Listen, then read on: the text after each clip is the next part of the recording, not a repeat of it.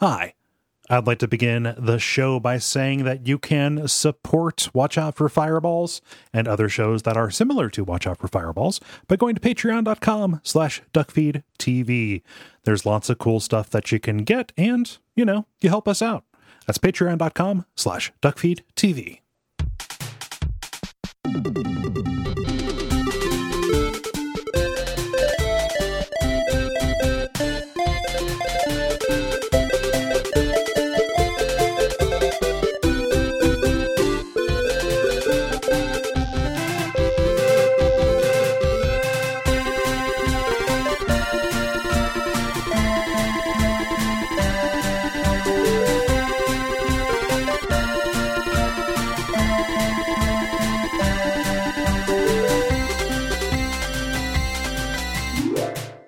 My name is Gary Butterfield, My name is Cole Ross. and you're listening to Watch Out for Fireballs Dispatch, our monthly Q&A, topics, listener response, and new game announcement program. Yeah, we will be answering your questions, reading your responses to November's games, Left 4 Dead 2, Stardew Valley, and uh, StarCraft 2, and then revealing uh, January's games. It's hard to believe it's already going to be 2022. It was a quick year, Yeah, I thought, agreed. or it felt like it to me. Same. So, Yeah, yeah. Uh, let's get into it let's uh, do. here. Yeah. Uh, I'll go ahead and get us started here. Question from Tamika.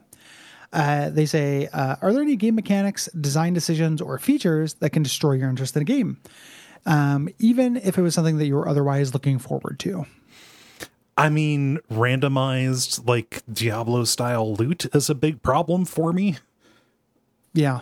You Uh, that was going to be mine. I, I don't like a loot pinata. Yeah. Like if I start having to sort gear into different colors and stuff, I get bored. Yeah, that becomes uh, that becomes a bit of a bit, bit of a problem. That MMO style uh, loot kind of thing. Go back to any number of episodes where we talked about uh, pickup economy and uh, how that ties into other systems like exploration. That ends up being uh, be, being a bit of an issue.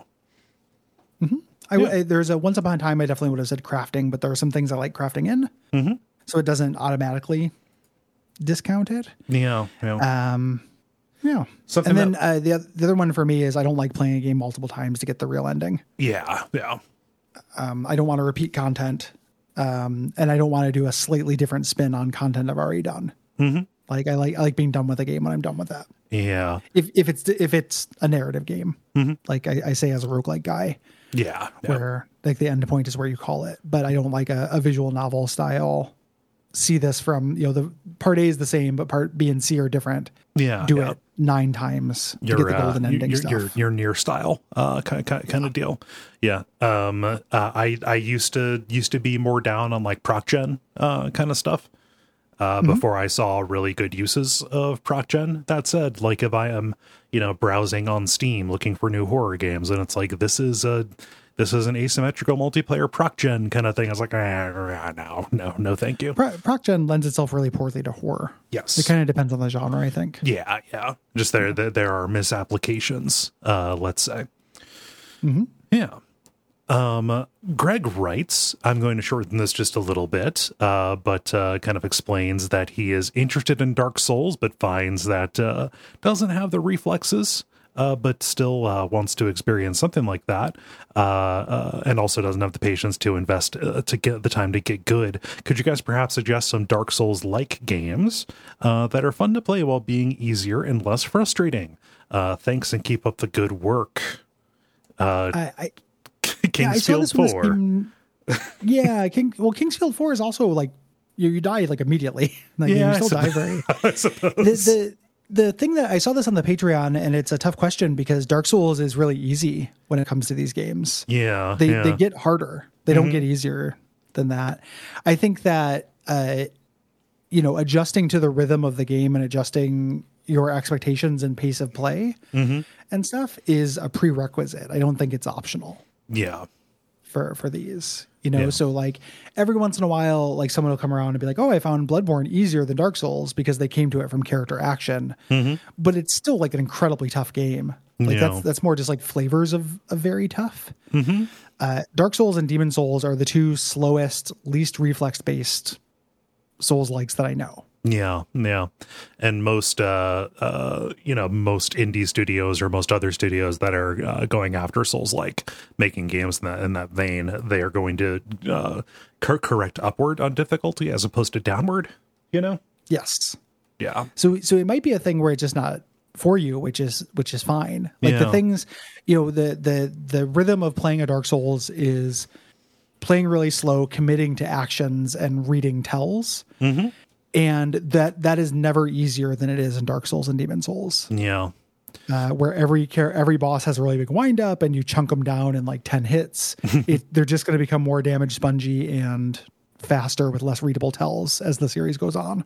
Yeah, knowing Greg and knowing that he likes uh, Super Nintendo and PlayStation style games, I think that the best way into this would probably be Hollow Knight. Hollow Knight is by no means an easy game.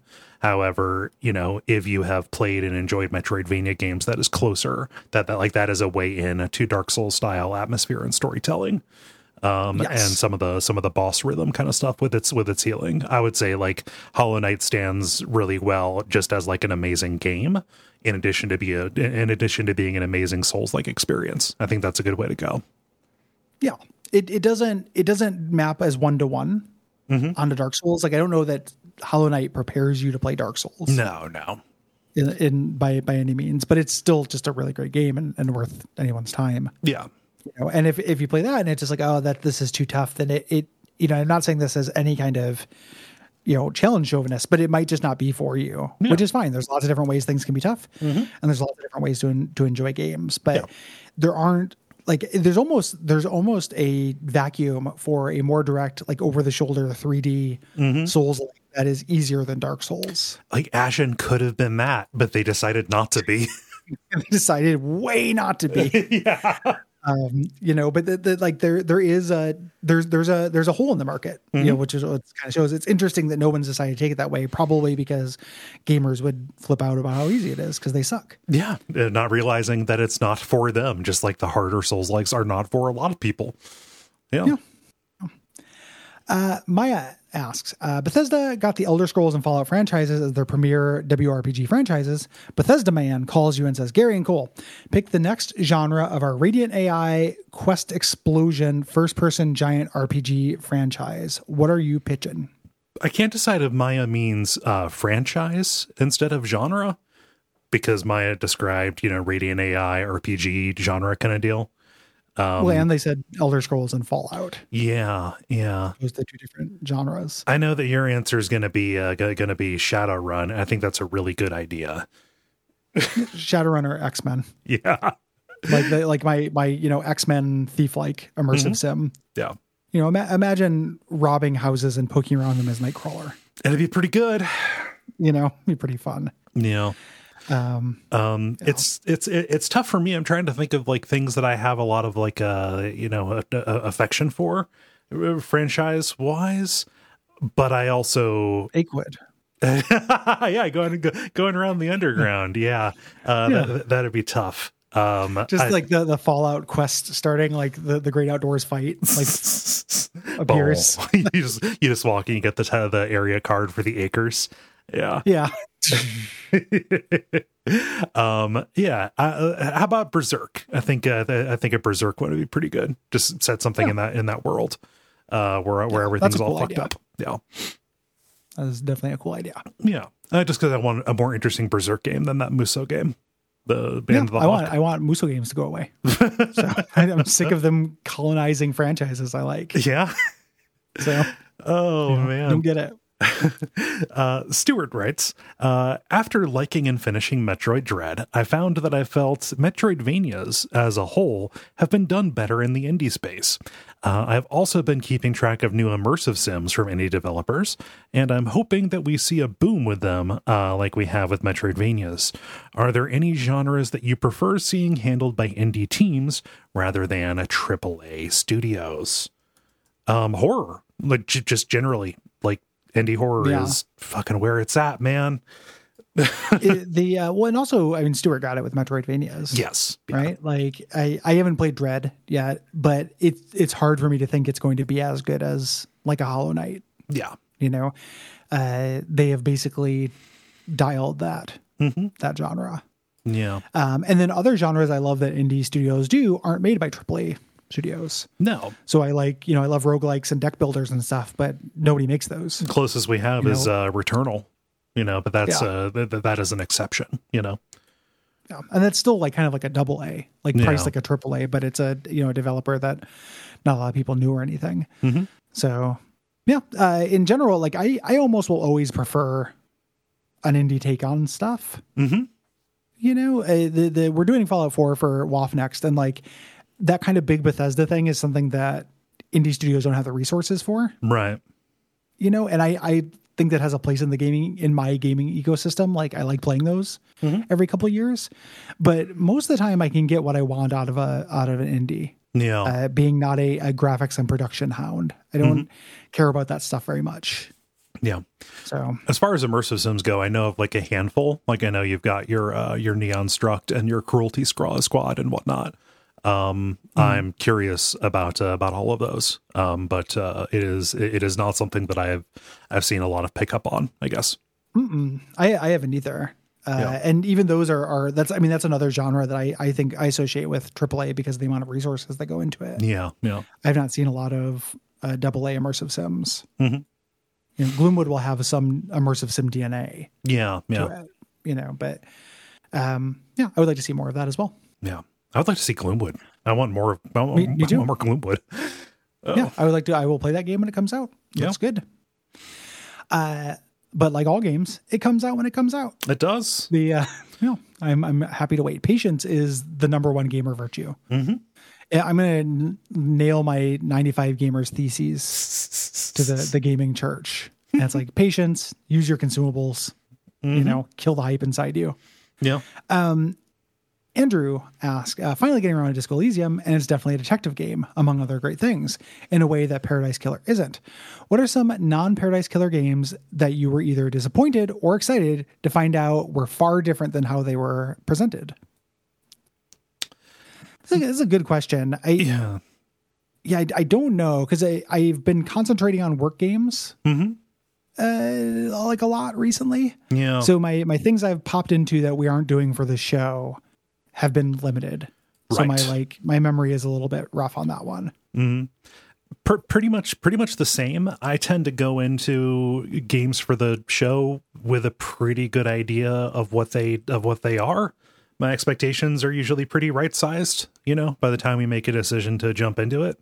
So it's hard to it's it's hard to say like that i've gotten like catfished you know uh by by by, by some of these specifically. Yeah i don't know that i have an answer for this Like the the the the most recent example I have of it is Paradise Killer being sold to me as a detective game yeah as opposed to a visual novel basically. Mhm. And that's not you know, that wasn't uh that's it that's in the question. Yeah. You know. So that helped inspire the question so it doesn't count. Yeah, yeah. I, I'm gonna have to. I'm I'm gonna have to uh, bow out of this one. I don't know. Yeah. Yeah, no no no good answers right now. Yeah. Uh just because of uh yeah, the work work game balance right now. If if if I if I think of one later, I will interject with it while Gary is talking. So mm-hmm. And if I think of one later, I will call Cole at 3 a.m. and shout it. I will text him 911. yeah, And then when he calls me back, I'll shout it at him. Just, Dragon Quest monsters! Dragon Quest Joker! Oh man. Uh, so RP writes our final gaming question here. Uh, Gary and Cole are banished to a desert island together. Each get to choose four games on any platform to take with them. We're going to have to have sex. It, Yeah. how long are we going to be there? Uh, th- this this question already is making me feel. You're, you're the one who brought. I love you, but it's like I, what we would do is we would put a line down the middle of the island and we would hang out once a week. Yeah, that that, that would that would be the both of us both of us enjoy. I mean, I I won't I won't speak for you. I enjoy my solitude too much to have that be. I just it, I, one of us would end up killing the other. So Yeah, unless we had a really good line of sand. like, how big is this island? right. You know, is, the, Yeah. is the tricky part. I mean, also this is an island that has that has electricity. It has it has power. So yeah, but no internet probably. Uh, probably. So that that like be stuck on it, that would uh let, let's say it has internet down but not internet out or it only has access there to like go. Nexus or something because like There mods mods and uh like like downloadable content kind of stuff would be pretty important, you know? Yeah. Yeah. Yep. Yep. Uh, you can continue the question. I just was thinking about us stuck on a desert island together. Yeah. And yeah. it's not personal. Stuck on a desert island with anybody. No, no, it'd be just yeah, it'd be terrible. Uh, uh, so each of you get to choose four games on any platform to take with you. Uh, what do you choose and why? Uh, I'm just so we don't turn the whole podcast into this. Mm-hmm. You know, I'll say real quickly off the top of my head. I'm going to say Final Fantasy Tactics. Uh, you know, endlessly iteratable, Yeah, challenge runnable.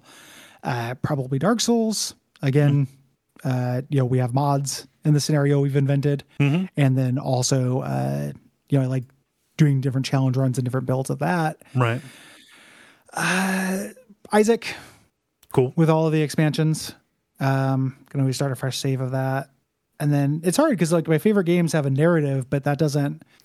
I can imagine being on this desert island and playing Disco Elysium the same way, Right. like, yeah. for ten years before I like trying to see what else happens in it. yeah.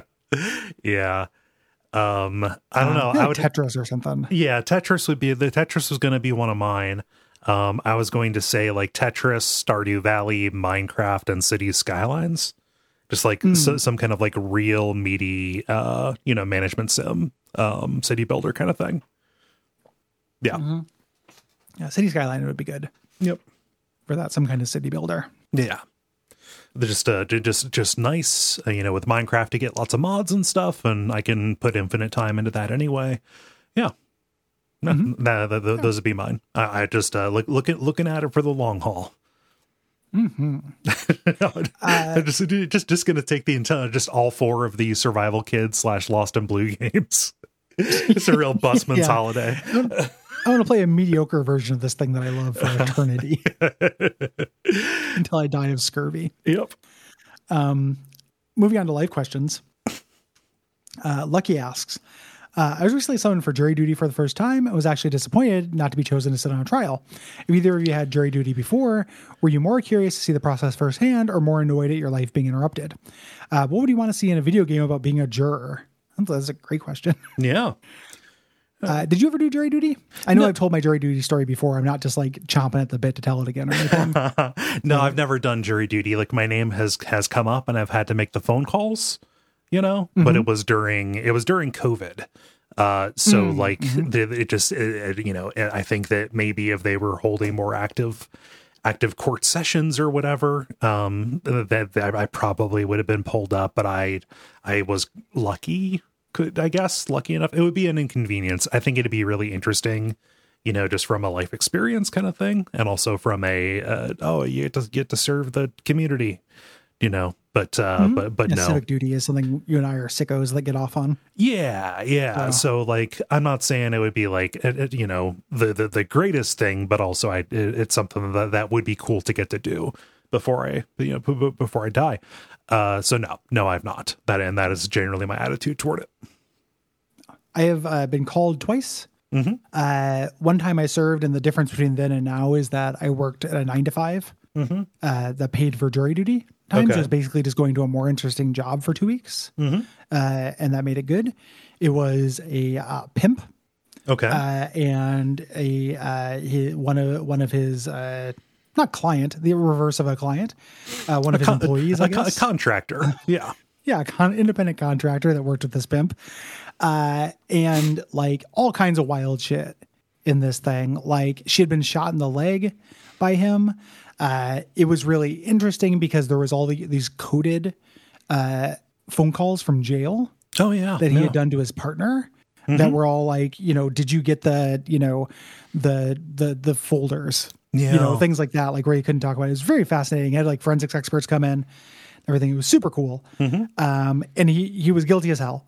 Uh, Mm-hmm. And then the uh, it was really interesting though because the victim was really non-sympathetic. Okay. Um, she was uh, like currently on drugs in court Hmm. and admitted to doing a lot of drugs and talking about how much he loved it when he ate her pussy and shit, like unprompted.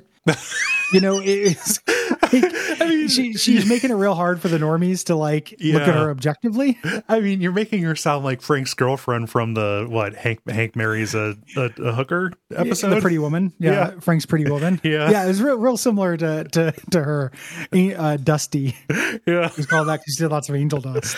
Real similar energy to Dusty. Um, but it, it was fascinating. Mm-hmm. And then uh, the second time it happened, I was way too like leftist to get picked for a jury that's the thing. because one of the th- one of the things that the prosecution will ask is, do you think that uh, police officers' judgment is better than the average citizen's? Mm-hmm. And I'm like, no, like not, not even remotely. They're just people, Yeah. and that it like immediately disqualified me. nice. Um, So yeah, it was it was rad. The the the experience of a video game in which you were a juror would Mm-hmm. not be that different than uh, a Phoenix Wright or a Paradise Killer, where you're presented with a lot of evidence. Right. Um, and jury is a collaborative proj- uh, process. What I Mm-hmm. would love to see is an online game where it's 12 different people who play a jury. Oh yeah. Um, that's a really cool like Ludum Dare idea Mm-hmm. to me. Yeah.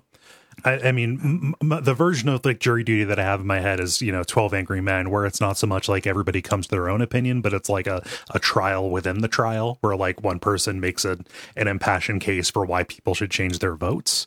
But that is, you know, the, you know, there's only one Gregory Peck, you know? a, a version of that happened in ours. This horrible uh, white lady who uh, they told us, you know, a couple times during the trial, like, "Hey, you shouldn't make a decision until you hear all the evidence."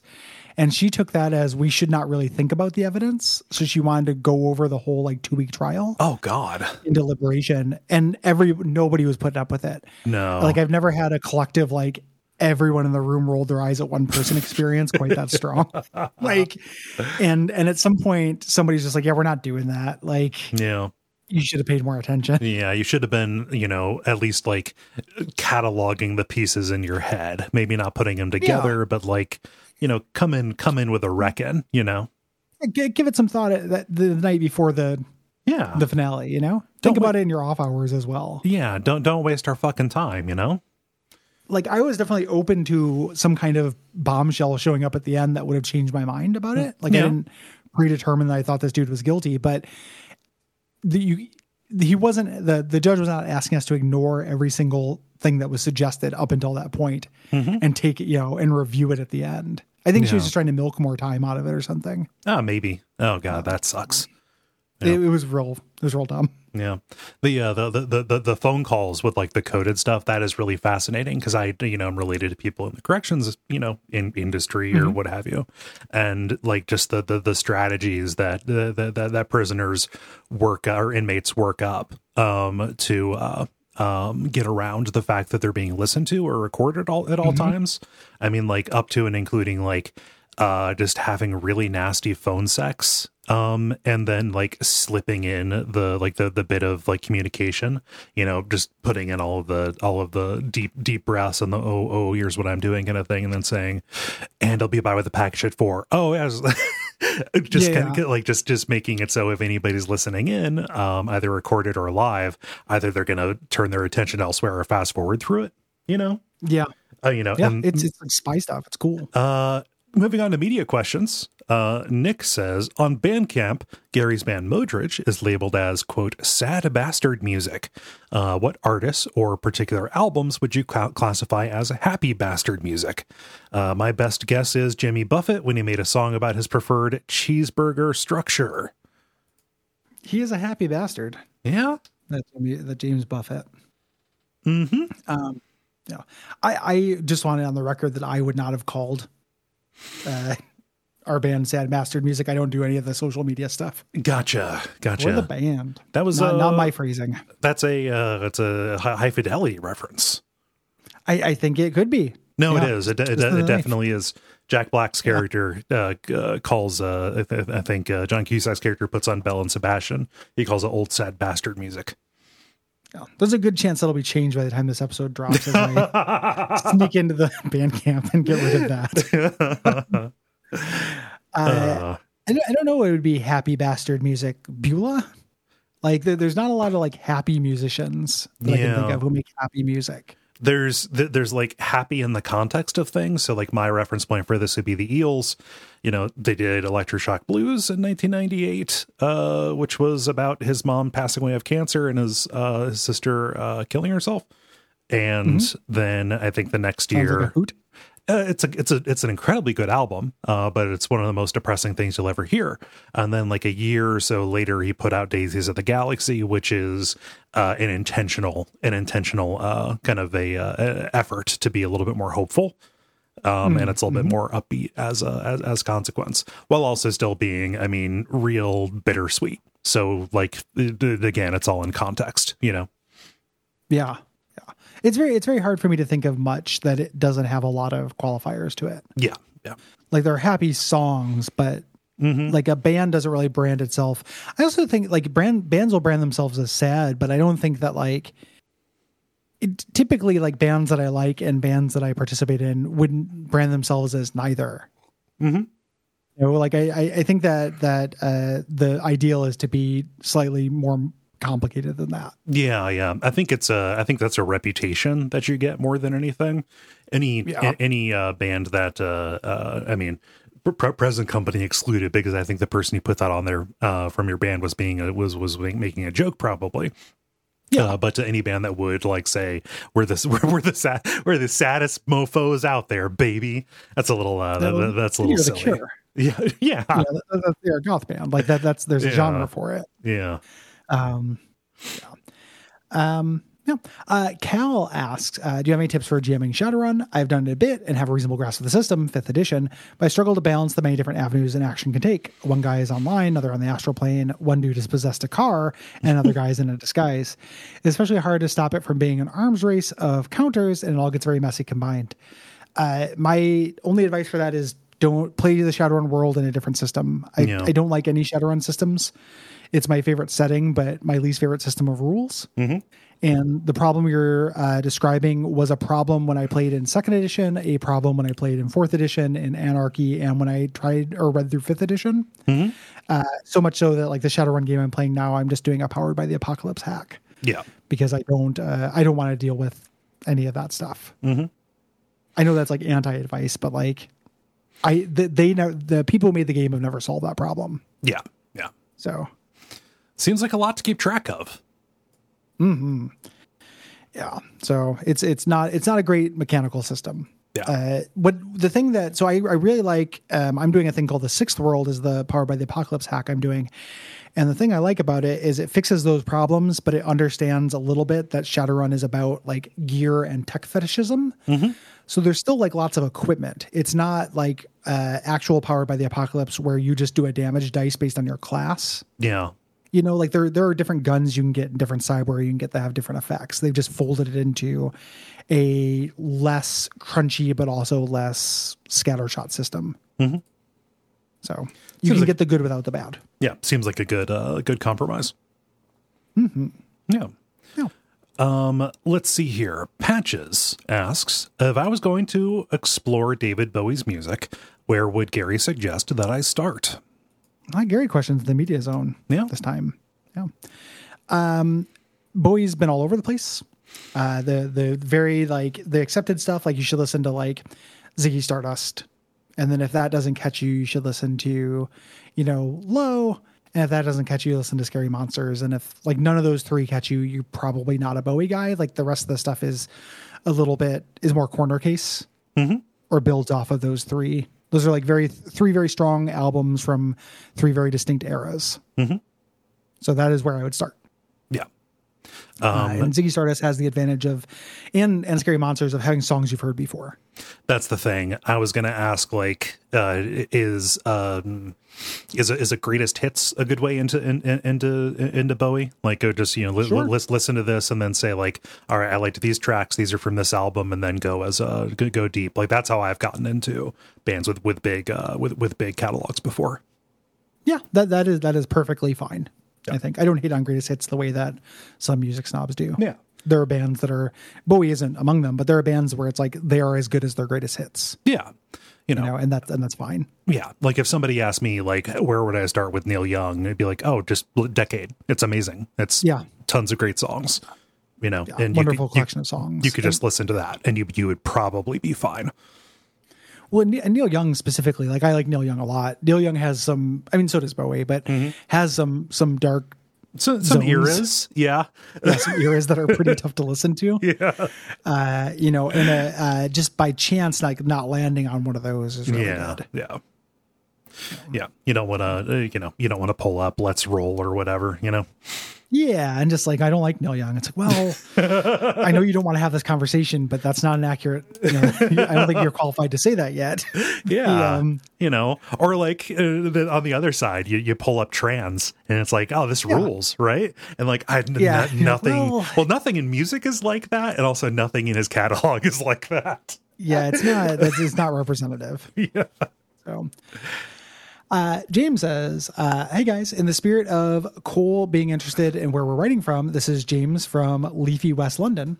With spooky season behind us, what was your favorite horror media this month? I'd like to give it a shout out to Saint Maud, a great 80-minute British horror film from 2019 about a live-in nurse whose pious Christian devotion, born of a former life of past trauma, causes her to believe that she alone will be the salvation of the dying woman she's caring for, with horrific results.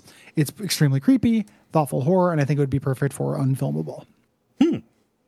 Uh, what's the best creepy media thing that you experienced the season that we did not talk about on first show? yeah. Um, I finished up. Uh, I sat down and I read all of the Drifting Classroom, uh, the horror manga, which is uh, which is good. Uh, it is- it, it is almost paced like a comedy because I mean it like it takes place over a very small amount of time, but it is just a parade of misfortunes that take that that hit these kids, and you know tens of them die on a page because of one one one thing or another. Uh, but uh, it is creative and it is kind of shocking to think that this was done in the seventies. So it has a little bit of the uh, like you know there there's there's some weird stuff where this like this feels tonally uh, like out of place compared to something that would be more modern. But I think that like from an art and uh, just general like abundance of ideas uh, kind of perspective, uh, the Drifting Classroom has been pretty good and it's easy to get a hold of. There's just three three of those like Viz perfect bound uh, volumes, uh, which uh, I really enjoy those. Yeah. I I started reading that and fell off it because of that pacing thing. Yeah. I didn't quite have like a, a, a way to express it, but then mm-hmm. that's exactly what it is. It's got a weird pacing. Mm-hmm.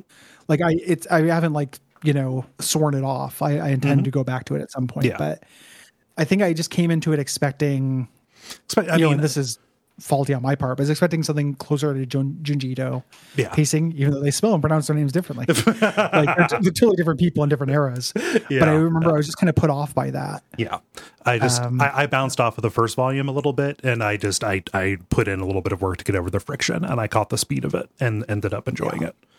Like there, there there are like a whole story whole story arcs and stuff that are really good in that. The the plague one specifically are, is, uh, is fantastic. Um, I watched a movie called Southbound uh, recently that is excellent. Uh, I realized that I had not watched any of the uh, recent anthology horror movies, and it was suggested by some people in the Slack. Um, it's really good. So uh, there's one segment in it that has uh, body horror vivisection that is incredibly hard to watch. Okay. that I think is misguided uh, because there's scary things in it, but they just do a lot of Fangoria shit Yeah, yeah. that is not not worthwhile um, and obfuscates the part of it that's actually scary. But all the other segments are really cool. Uh, it is a really cool movie. Southbound, you said? Southbound. Yeah. Nice. It's something I was thinking about bringing to Unfilmable at some point. Uh, because it is, uh, it's pretty Lovecraftian, and Yeah. I mean, I know that's not the remit of the show anymore, but it is, uh, and uh, it's. I'd, I'd like you to see it. It's genuinely really good. I think you would, you would really dig it. Yeah, no. Uh, uh, based on that description, I'm not again it. Mm-hmm. Want to do a couple of show questions and then get to uh, get to lightning round? That is what I would like to do. Okay. Uh, Jimmy says, uh, Hi guys, and congrats on 10 years of Duckfeed. Over the last seven years since I've been listening, y'all have been a great treat to help me get through awful times, uh, be it exercising, sitting in traffic, or a global pandemic. Uh, thanks for bettering my critical acumen and just generally being good dudes. Uh, as a person who has listened and re listened to a lot of the back catalog, I'm curious what aspect has grown the most over the 10 years? What about five years? Uh, what do you look forward uh, to growing in the next five or ten years? Uh, we talked about this at length a few episodes ago. So without repeating uh, ourselves, like I would, I would say go back to to that episode, that decade dispatch we did uh, Yeah. in September, and we we addressed both these things quite a bit. Yeah. Um, is there anything that you wanted to add to that? Is there anything that you can think of that we didn't cover then? No, no, not that I can think of. No. Uh, just as a as a you're in luck, you can hear us discuss this very topic at length. Yep. Um, Yeah, that was uh that was September's, which maybe you wrote this in for. This is uh th- this is Yes. a little bit older. Yeah. yeah. Apologies if we missed you in, until then. Uh, we get more questions and we can answer, which is good. Yeah, yeah. Uh, Andrew asks, I always wondered when you do a relatively unknown game for WoF, such as Echo, Singularity, etc., do you do any research beforehand, such as development, plot, critical reception, or do you go in cold and research afterwards? Uh, so not not before recording the episode, but before playing the game is Yeah. what I imagine Andrew's asking. Yeah. I mean, even before we select it, when somebody uh, you know, because generally these come through as um as requests or demands from uh from patrons, from executive producers. Um, you know, people request three at a time, right? And that gives us a little bit of lat- latitude uh to make a choice. Uh, if it is relatively unknown, you know, I don't. I, I think that the biggest thing that I that that I look for is like, uh, it, is this something that I would be interested to play, and do I feel like I would have anything interesting to say about it? And most of my research is directed to answer those questions. Yeah, it's it's not really research. Yeah, and yeah. those you know, I wouldn't I wouldn't use that phrase for it. Right. Like we we get a basic premise and does it sound interesting before we play, but I don't I definitely don't look at you know critical reception or development beforehand because Mm-hmm. I don't want that to color my experience. No, no. Like I don't it's important like whether something was made by a small team or what have you or you know made under extenuating circumstances was rushed etc but it doesn't actually change what's on the page Mm-hmm. and I don't want that to be like a cloud hanging over me when I play it. right. You know, so like something like you know Echo, which I didn't care for. I really didn't like that game very much. If uh if that was you know oh it was made by one guy as a tribute to his dying mother, or if it was made it had, it had all these grand plans but the studio fucked it or something like that. Yeah. I think that has limited relevance to you know to the actual text that came out. Yeah. You know, uh, I, I don't want to I don't want to know that stuff. Yeah. It's important to the episode, but not important to the play. Yeah. That's a good way to put it. Um, I'll get in one last show question because it's real quick. Uh, Connor uh, says some nice things about us. Thank you very much, Connor.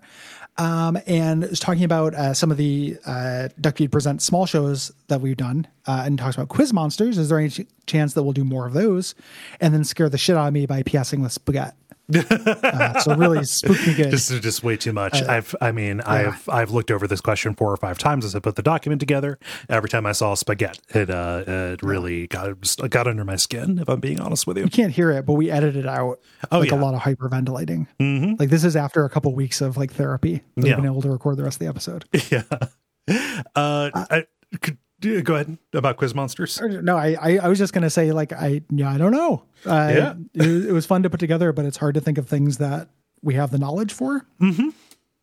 To do that, what I think that we should do again is dictionary Volume Two. Yes. Uh, there's no real reason not to do that other than time. Mm-hmm. Like we have all the prep done, we have all the questions collected Yeah. Yeah. and stuff. Agreed. Um, I'll uh, I'll look for I'll look for a day that's pretty light and uh, throw a dictionary on there. Yeah, we have that, and we have another like dispatch roundup. I think that we're probably due uh, before we get too far behind. But Mm-hmm. Yeah. those little bonus things like that are have to go on the back burner because they don't like they're not the main shows. Yeah. yeah. Like they're little little lanyards. yeah. Uh, Quiz Monsters is hard because it's hard to think of a franchise that either of us know well enough that is long enough to have a lot of different entries yes. in it. Uh, but there could theoretically be more of that. Mm-hmm. That was indeed fun to do. Yeah. Oh. Uh, lightning round stuff. Yeah. Yeah. Uh, let's lightning round it up. Let's do it. Uh, Doug says a lot of 8 and 16 bit games thrived on mechanics where a special suit would grant unique abilities, a la Tanuki's from Mario 3. Any particular favorites from that or other franchises? I mean, Uh, B, B and Cat Mario are tough to beat. Yeah, Cat Mario cape. Mhm. Like I love the feather. Yeah. Uh, very much. I love the way I like the way the power armor is handled in uh, Fallout 4. That is very similar, great. actually. Yeah, I'm. Yeah, I'm gonna like. I I've got a, a, tight five on that or whatever when we record it because it, it's the best the the franchise has done with their Yeah. idea, and I say that as somebody who like has so much affection for that franchise and generally thinks Bethesda misses a lot of what's cool about it. They make a couple changes in Fallout 4 that I think are actually really inspired. yeah. and that's one of them. Uh, Marcus uh, asked, uh, "What video game locations that aren't just utopias or dystopias would be the best and worst places to live for you?" Um, so this is, I'm, I'm reading this as like not too good or not too bad. Um, the, uh, the, what is it? The Kreuzberg in Shadowrun? Uh, oh gosh, Dragonfall? oh, sure, in, in Dragonfall. Yeah. that would be, that would be an interesting place to live, I think. yeah, yeah. I could live on that big boat, Yeah.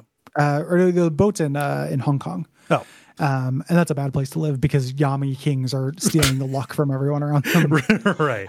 No, no, just the, uh, the, the, like the collective, uh, kind of, kind of place, the, the, the free state. Yeah. Yeah. The uh maybe a little bit too community driven for me, given that my my love of solitude. Yeah. yeah. Um, you know, in in terms of like non dystopian or utopian, just like chill places to live. Uh, we talked about Majula before. Yeah. Yeah. I could just like live in a hut in Majula and wait for adventurers to come like have me laugh at them. Mm-hmm. You know, uh, that would be fine for me. yeah. That'd be uh, quite nice. Yeah. Like, um, until I need to eat, and then it'd be like, well, fuck. You know, guess guess there's no food. I guess just you got to go find those weird fruits. Yeah. Oh, oh, great. My poison resist is higher now. Yeah. yeah. um, I, I, I- I knee jerk. I feel like there's a temptation to say Stardew to say Pelican Town, but I think the Pelican Mm-hmm. Town with low key, like there there are enough things wrong with that place that it would actually be a pretty shitty place to live. There are only three channels. Yeah, There's not a DVD player in the town, dude. Nope. Like you would get so bored living in Pelican Town. Mm-hmm. Like you just lift weights in an empty room instead. be basically Um, a prison. Oh god. You just go go go to prison. Like Pelican Town is like the prisoner. Like it feels like it's you know it's a place where like former spies and like dissidents are sent Yeah. to me.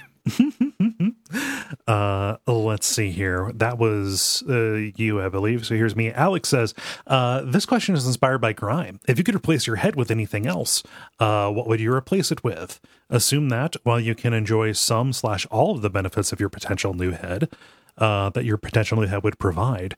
Uh, it would have no sig- significant impact on your diet, sleep schedule, or social life. I would like to replace my head with a more normal human size head. Oh, so you just want to shrink it a little bit. Uh, by like maybe maybe like eight percent. I think you know. Mm, I was gonna say closer to twenty five, but you can you do you. yeah, yeah. you know, it's it's just uh, I I think that my head is just uh, it's it's a little bit too big. Yeah, It it yeah, it, it's hard because you still got to be able to eat and everything. You know, it has Mm-hmm. no impact on diet and everything. I might I might say a pillow. ooh, You know, because because a pillow can't be uncomfortable. Mm-hmm. Like I would just put it down and it would be soft automatically. yeah, wherever. Yeah, I might say a pillow. I, don't- I you know I don't I don't have a good answer for this though. Yeah, I mean, you, you have a, you have a pillow though. You lose the ability for, uh, to have uh, to have a headbutt be a uh, like a dangerous or threatening move. It just kind of becomes comes across as more playful. That's true. You'd be you'd be surprised how like how seldom I aggressively headbutt Yeah, somebody in my life though. yeah. It's it's one of those things. It's it's a comfort knowing the options there. It's true. No, it's like a safety. It's like how I always keep a Glock under my desk. Uh, just in case. Yeah. I'm begging you, home invade me. I'm a weirdo. Debate me. Matt uh, asked, "Do either of you have a background in criticism or broadcasting before the podcast? I feel like I remember one or both of you mentioning some kind of media study in college, but were you two pursuing some kind of talking about media job before podcasting was a thing?" Uh, Cole kind of was, right? Yeah, I uh, my my degree was uh, it was it was called electronic media. It was formerly like TV radio. So like if I went in the in the nineties, it would be TV radio. Uh, and I got my uh, broadcasting chops as they were by doing college radio and then interning at a uh, radio station that did reading for the blind. Actually, it was a real cool job. Um, but nothing in terms of like criticism more so than just what any liberal liberal arts education would uh, would provide for you um, in that regard. Uh, nothing nothing specifically about this. Mostly, it was just microphone and recording technology was like the specific thing that I that I pursued. Yeah. Uh, I have also never uh, taken any such classes. Yeah. So, no, uh, the answer is no. Yeah. This is uh, the, the, this is just kind of stuff that we that, that we learned by uh, listening to other shows and doing it ourselves. Indeed. Yeah. Um, Holland writes, "How's Chris doing? Been missing my those fucking Ross boys episodes. Something awful. Uh, Chris is doing okay. Uh, he uh, just he he moved uh, a couple years ago to a little, place a little bit further out in the country. He is currently acting as uh, uh, kind of a full time chauffeur for his very active teenage daughter. Um, she's about to uh, she's about to get her driver's license, uh, which is uh, which is very strange. No, we, uh, we, we we we've been hanging out. We're gonna help my parents move a, a mattress tomorrow. Yeah, no, he's, he's, he's doing all right. Nice. Yep. As far as I'm concerned, he's doing fine. I actually have an answer for this one, of course. yeah. Um, go, The, go go on to uh, um, my Twitter here uh, for uh, kind of like just uh, this past weekend around uh, November the thirteenth for my birthday this year. He made me a replica of Homer's spice rack uh, from the uh, fr- from the Simpsons episode uh, Saturdays of Thunder, the incredibly shoddy, shoddily made uh, spice rack that he made, uh, and uh, it is ridiculous how accurate it is. accurate. Yeah. Uh, I just I, when when I when I opened uh, when I opened the gift package, I just I, I fucking lost it because I did not expect to see that. Um, yeah, Chris, a very good gift giver. he is. Yeah, like it just seems like he is incredible at that. Mm-hmm. Um, yeah.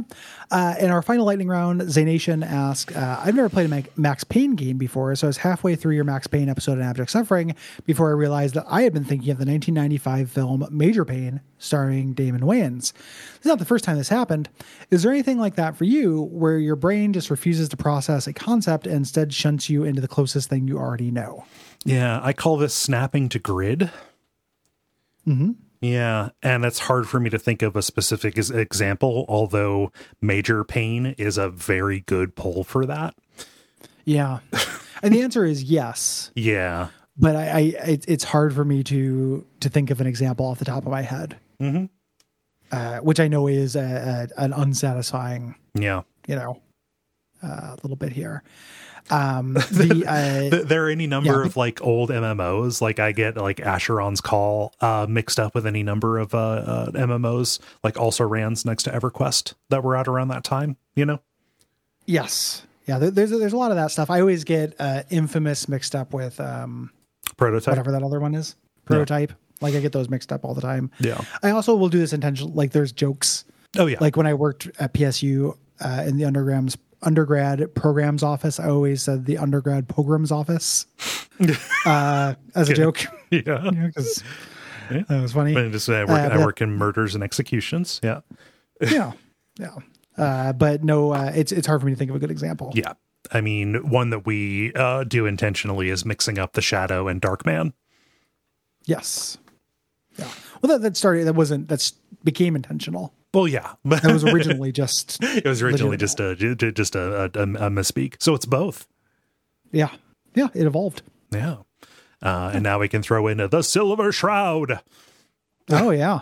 hmm Yeah. Uh, let's move on to our topic. Let's do. Uh, this one comes in from Popo for Show Show, uh, who says this is another Metroid Dread uh, related thing, uh, saying after playing Metroid Dread, I've been thinking a lot about map systems in games. Uh, I've come to the realization that I like a less is more approach, like the original Zelda pack and map and the in-universe Deus Ex maps. Uh, do you guys have a favorite map system? Also, if you like maps, uh, check out the game uh, Miasmata or watch Jeremy Parish's cartography streams. Yeah. So maps. Maps, baby. I, lo- Uh, I, I love yeah. a map. I love a map. I love looking at a map in real life. Uh, my very unsatisfying answer to this in terms of games is I have come to just I just want them to give me the map. Yeah. I don't want to earn the map. I don't want to make the map.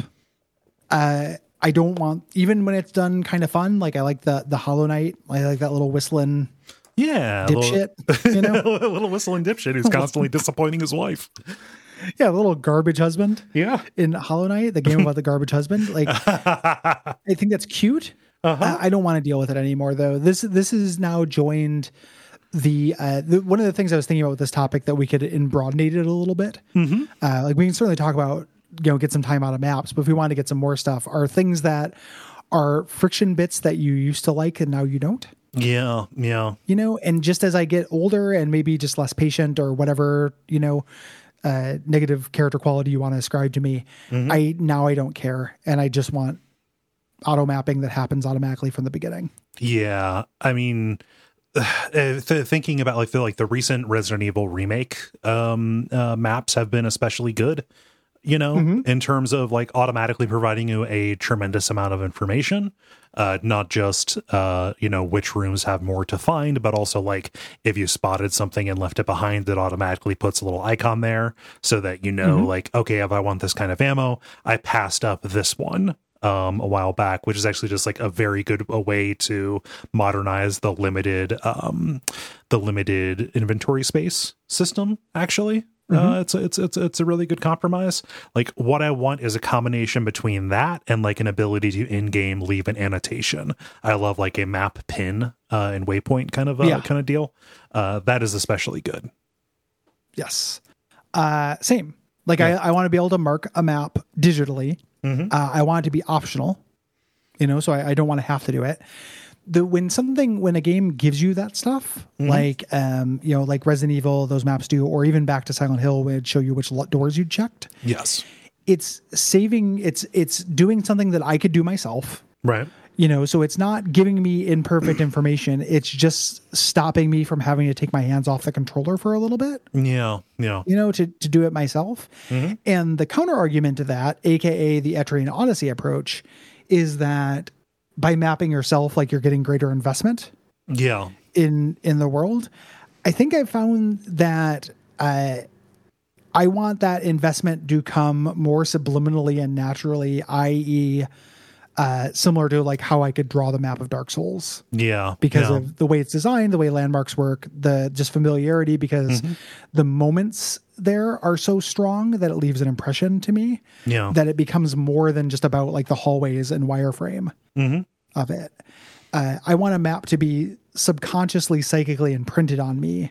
Mm-hmm. And if you're not going to do that, I don't want to get out a pad and paper yeah. um, It- or, it- or go to the other side of the screen in, in the Etrian Odyssey approach. Right. It is. It is something that I've definitely, you know, that that that I have enjoyed in the past. I mean, second EverQuest reference, but like uh playing EverQuest specifically before the um oh gosh, Lost Dungeons, of- uh, Lost Dungeons of Norath expansion. You know, where they added a specific cartography uh kind of kind of system where it uh maps stuff for you, like. You know, it was fun to like go into like go to allakhazam.com, you know, like a like a precursor to a wiki almost, and like print out the maps for the different zones and like you know mark them up myself. Uh so i could remember like where different quest areas were. Like there was a skill in game for your character called sense heading that you uh that you had to do. Like you didn't have a compass. Like you could buy one or have someone craft one for you. But like there was just a, a macro you could bind or you know to to use this skill uh, that would say, okay, you are facing north, you're facing south, you're facing west, and it was uh, unreliable depending on how much you skilled that up you know uh which is a really interesting approach. And like one of my favorite game books is the everquest At- atlas which has these just very beautifully drawn maps of the areas again put out before they just kind of built the maps into the game uh along with uh kind of like descriptions of like the lore for that particular area and you know th- th- th- th- things of that nature right? I like all Yeah. of that but that is like relegated to a time in my past. And i'm i'm amenable to the idea that like you know drawing stuff out helps you internalize it i've had to force myself to start typing notes for the show mm-hmm. pretty much just because of time, because writing things down physically helps me remember them better, but it was taking so much time to transcribe the notes that it was just easier mm-hmm. for me to make the outlines as I go. So I'm amenable to the idea that you get an intimacy from uh, from drawing your own map, but like the, the breaking the rhythm unless I am sitting at a computer and like specifically in a mode to be making those notes with my little graph paper pad, uh, it is not something that I that, that, that I seek out anymore. It it feels like to me like a lot of those uh, older style games like that, that intimacy that you're getting from hand making a map can be achieved now elsewise. Mm-hmm. You know, like at a time, uh, that is what would make something like um, the gold box games yeah. feel really immersive right? Mm-hmm. Like you're you're sitting down, you're making this map, and I I get the idea of wanting to recapture that mechanically as kind of a novelty. Mm-hmm. Uh, I think that there is a little bit, there's at least a little bit of truth to. I don't think this is something I would stand by 100%, but there's a little bit of truth to the idea that you had to have that external rounding because the spaces were so anonymous because of the technology at the time. Because the tile side, yeah. Yeah, because you know that that's all it was, and the the other half of it is that it was harkening back to tabletop mm-hmm. gaming. Like if I'm doing you know playing d&d i don't mind making a map because i have a lot of time. Yeah. You know i'm sitting there like i'm here for three hours. I'm i've got i'm gonna be doodling anyway. Mm-hmm. may as well be sketching out a map that's useful. Yeah. If i'm playing a video game. I i think that i have gotten to the point now where i want less space between incident yeah in yeah. kind of a general sense. Mm-hmm uh, that ties into this. And I I uh, recognize that this is just my preference. Like this isn't a, a virtue in general, right? Mm-hmm. Like it's also not just a thing that comes with age because Jeremy Parish is is older than I am, mm-hmm. and Jeremy Parish loves making maps. Yeah, like he recaptures that feeling and he likes doing it. Yeah, he brings um, an artistry to it as well. Like I there, there was that one year at PRG where he was doing a Faxanadu cartography stream. It was neat watching him do yeah. that. Yeah. Yeah. And and he's he's published like you can get like posters mm-hmm. of those maps because they're they're like fun little drawings. Yeah. You know? And I and I get that. Like the you know, I, I understand how that could be appealing. For me, it's just not how these spaces like that's not how their holiness seeps into my life. Yeah, yeah. Like even even spaces that are have that anonymity, like something like a Super Metroid, which mm-hmm. is like a holy gaming space, doesn't. uh I don't. You know, the the mapping part of it is not what gives it that magic mm-hmm. to me. Yeah. No, and it, it, it it is it is nice to have all of that there. You know what? You know what game had a really good mapping system that I'm sure people who really cared about making their own would turn off and have just as good of a time. But I'm happy hmm. the developers gave it. Uh, Legend of Grimrock Two. Oh yeah, that was like the perfect. Yeah. You know, you like you like just yes, it, it it'll map the walls for you and stuff, and you can go in and leave your own annotations. Like that was a very good way to uh to kind of like uh approximate the the the old feeling while still giving you uh while still while still still giving you what you needed to play the game um in a uh you know streamlined and sensible way. Yeah.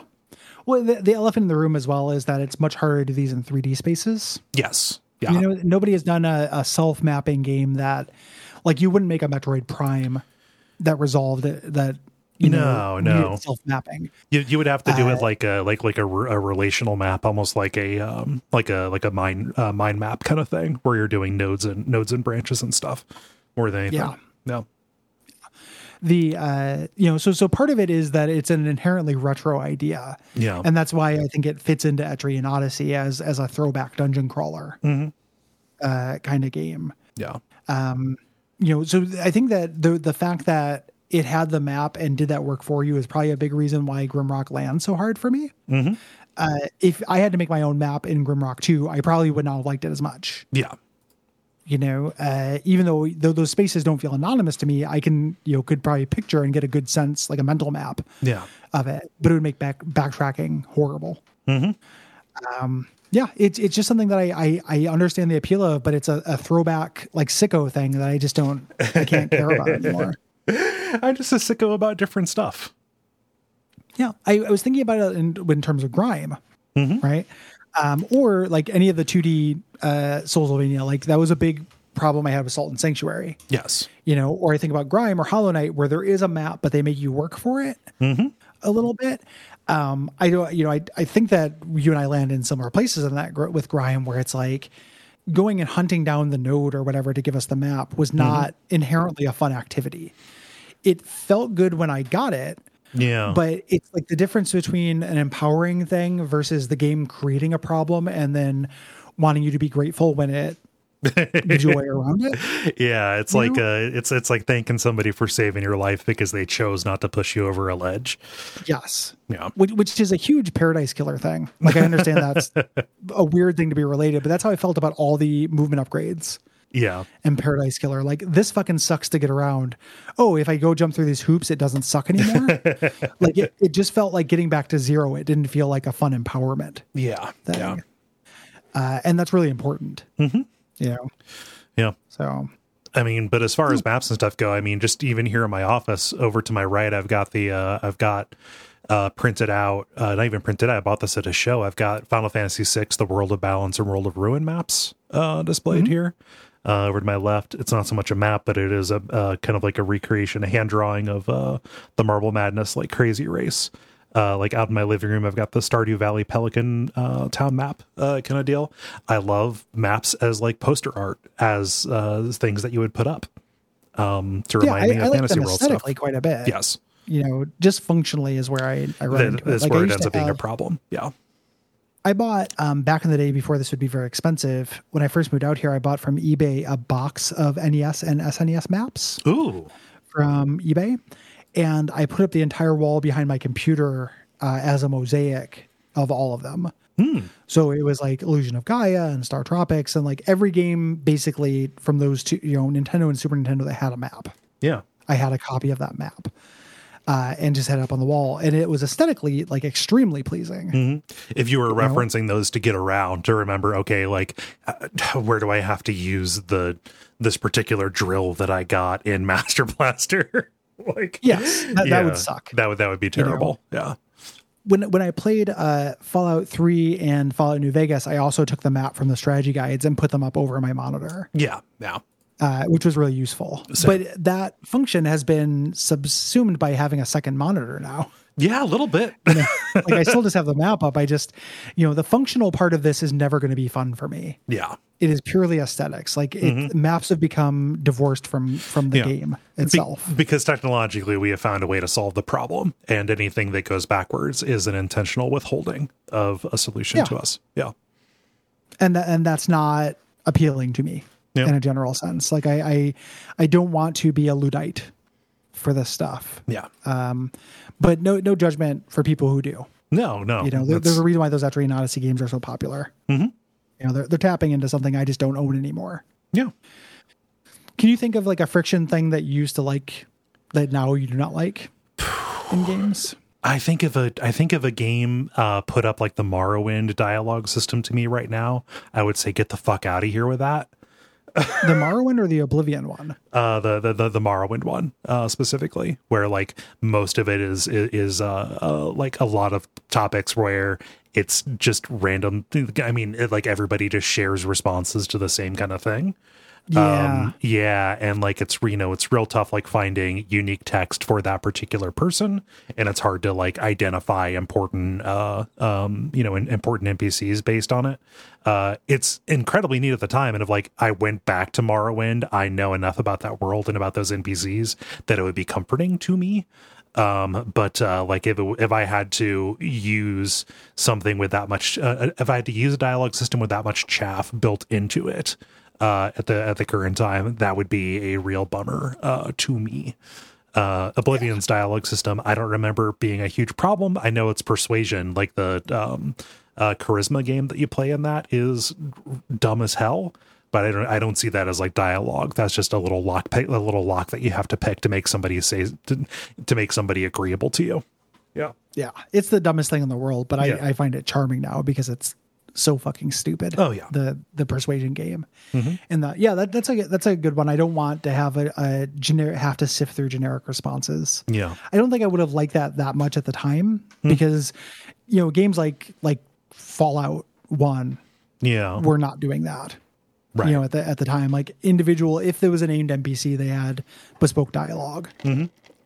You know, I, I think that Morrowind just it was a problem of scale and Bethesda Yeah. for that. Mm-hmm. Um, yeah, I, I just want the map. I've gotten to the point now where like if a quest doesn't uh, like I don't mind a game that doesn't have quest markers uh, if it is, but I think that carries a responsibility. Yeah. You know, like if that doesn't, if the game, the geography is not readable and with like good landmarks, then I get really frustrated by that as well. Yeah. And I'm not bothered by quest markers the same way that a lot of people are. Yeah, like that has become an, an ease of use thing that I'm like, I'm fine with it.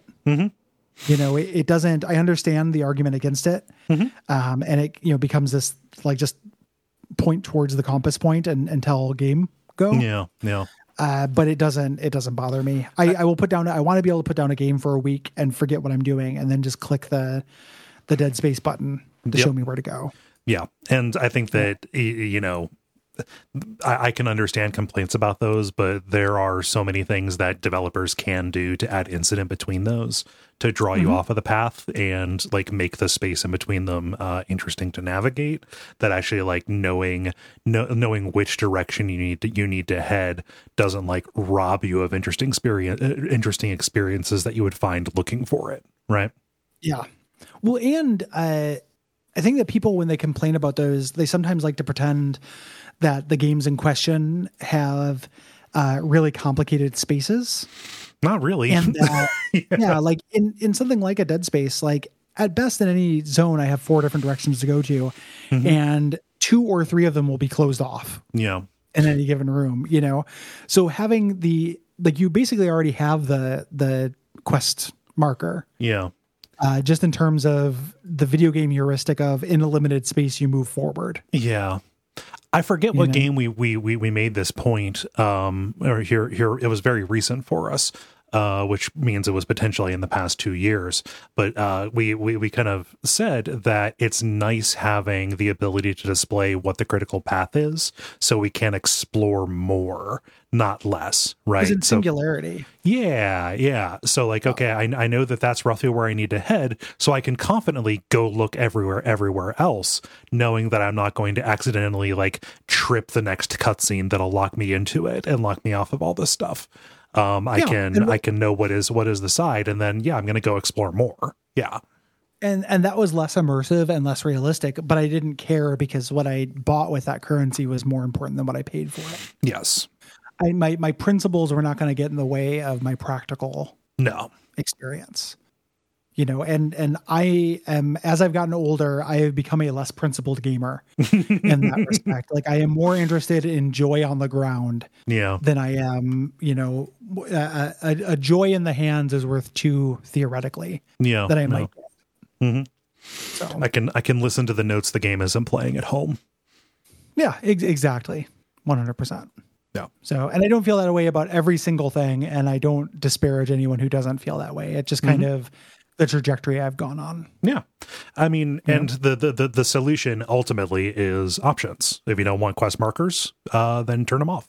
If you want them, leave them on. It's fine. like the the, the uh, options help everybody. It didn't get tons of attention, but Bioshock giving you the ability to turn off the Vita chambers was really good. Yes.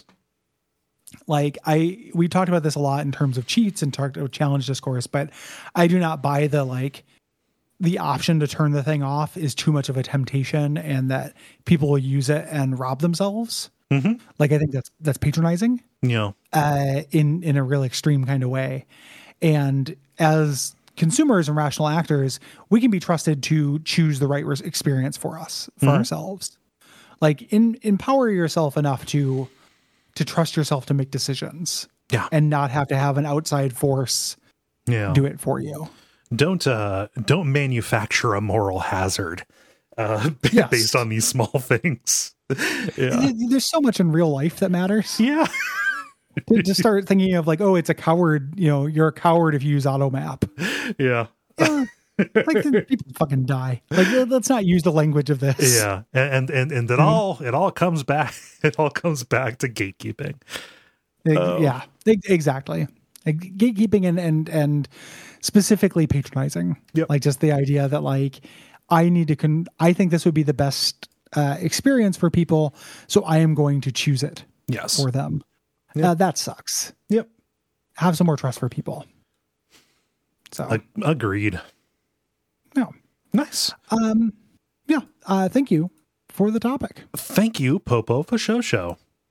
Mm Um, let's move on to listener responses. Let's do. Uh, I'll get us started here with Alex with uh, Left 4 Dead 2 responses.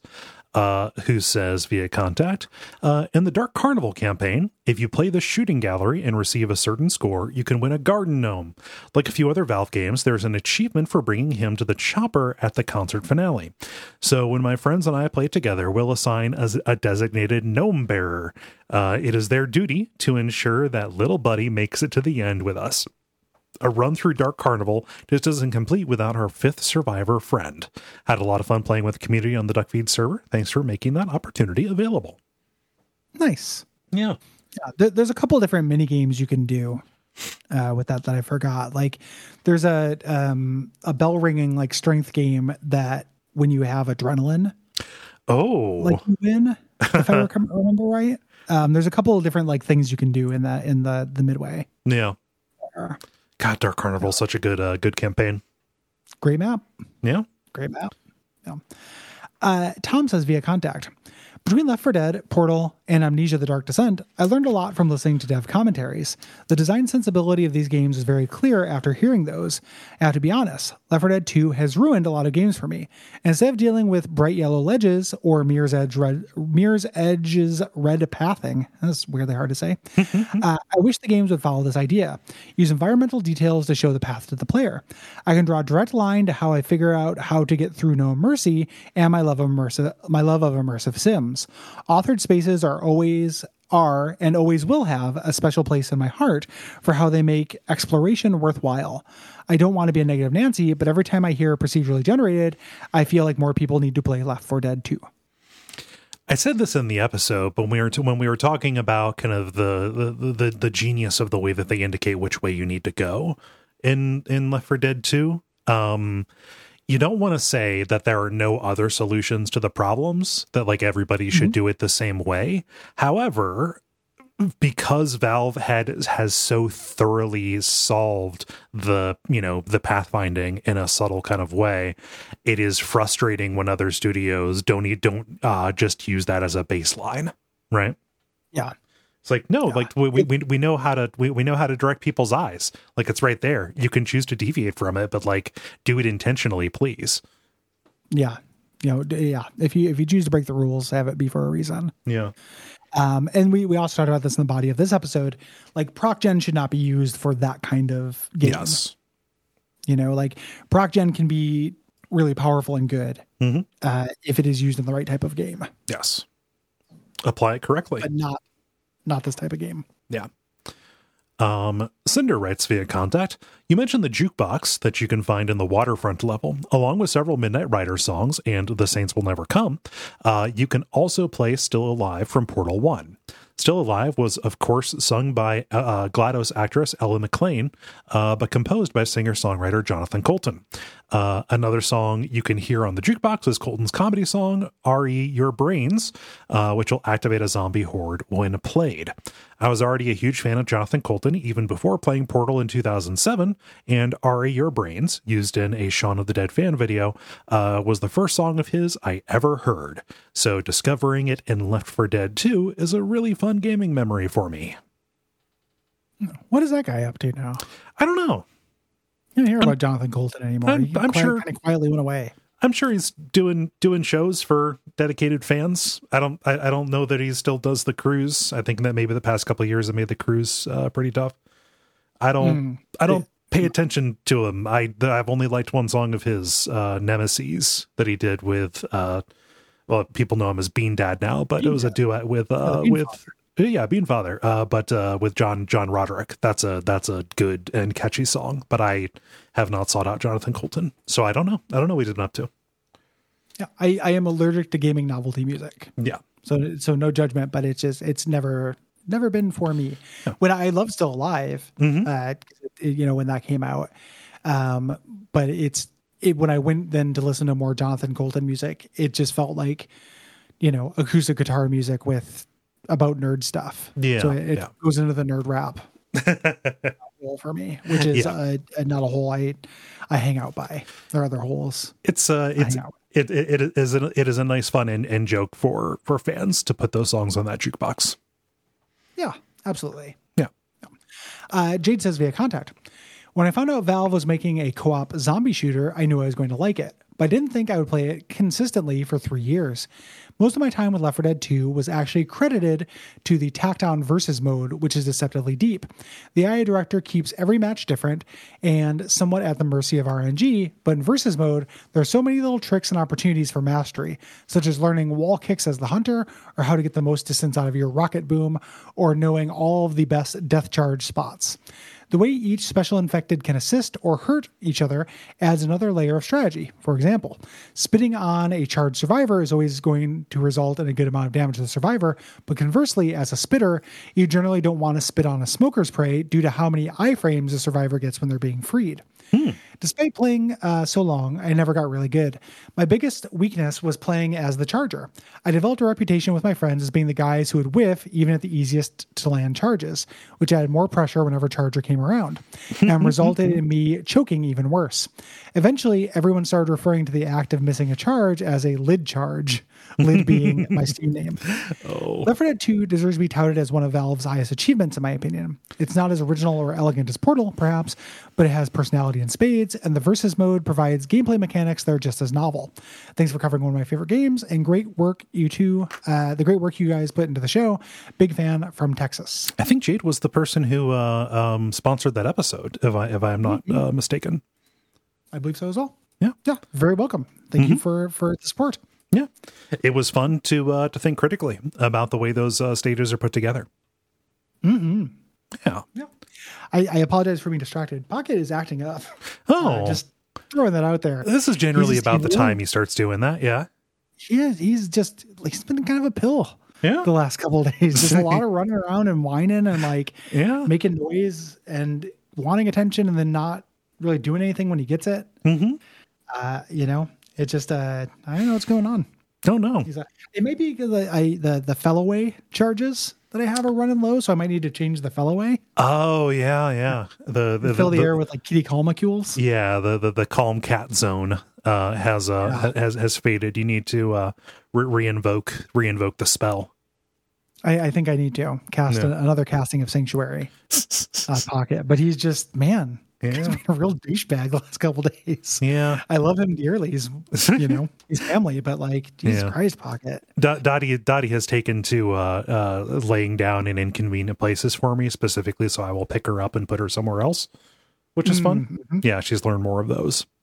She wants that little ride. Yeah, I, uh, I, I, someday I would like to be picked up and put somewhere. As a grown adult man. don't think, you know, like he's never respected me. Like a big boy. Like, don't you think that would be kind of nice? Yeah, like, like yeah. how it is picked up. Not how like if you were to pick me up, it would hurt my armpits. Probably, you yeah, crutches. But like if if somebody like if Gwendolyn, yeah. you know, It- were, it's a- were- it- or, it- or, uh, or Guinevere. Yeah, it, it it's it, it's frustrating because if you go if you want to look for this, all you get is giantess porn, and I don't want it to be Yeah. sexual. You know, I No, just I want want to be put into a big bed. yeah, and, and tucked in. I want to be given Yeah. an airplane ride. Come on. Yeah, and, and then and then just like they put to sleep. oh gosh.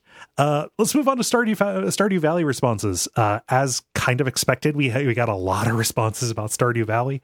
I had to cut a lot of them, but I really appreciate all of you writing them in. Um, I I uh, uh, in making the choices, kind of uh, kind of chose for variety on uh, on on some of these. So uh, do not take it personally if we left you out. Uh, Abram uh, writes in via contact saying, I've invested a mere, in mirrors and quotes, 50 hours into Stardew Valley, but I enjoyed the experience. I wanted to raise my voice as one of those weirdos who loves the fishing. The minigame itself is okay, but I love the explore- exploration of assessing the different habitats and imagining the life cycles of these fish. It's a biological puzzle uh, and, as, and is as close uh, as games come to my interest in animals. I absolutely eat, uh, eat this up in games, and I'm a notable fan of Animal Crossings and Final Fantasy XV's fishing as well.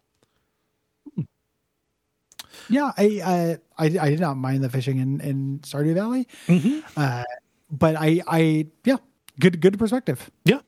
I just Yeah. it, so, some sometimes what you bring to a game will make you uh, appreciate appreciate different stuff than other folks. You know, I am I am, I am uh, maybe uh, b- based on what I have heard, I am maybe uh, uh, uh, more hostile than the average user uh, to the fishing in Stardew. So What's I and I appreciate that it did more with the minigame than just tap the button at the right time, yes, yeah, which is what most fishing minigames are, and has captured a universe's like nostalgia for some reason. yeah, yeah. Like people want there to be fishing in in every video game, and it's basically just to like tap the button in time. God, I just I just want a I want an iOS version of the fishing from Breath of Fire three. It's so good.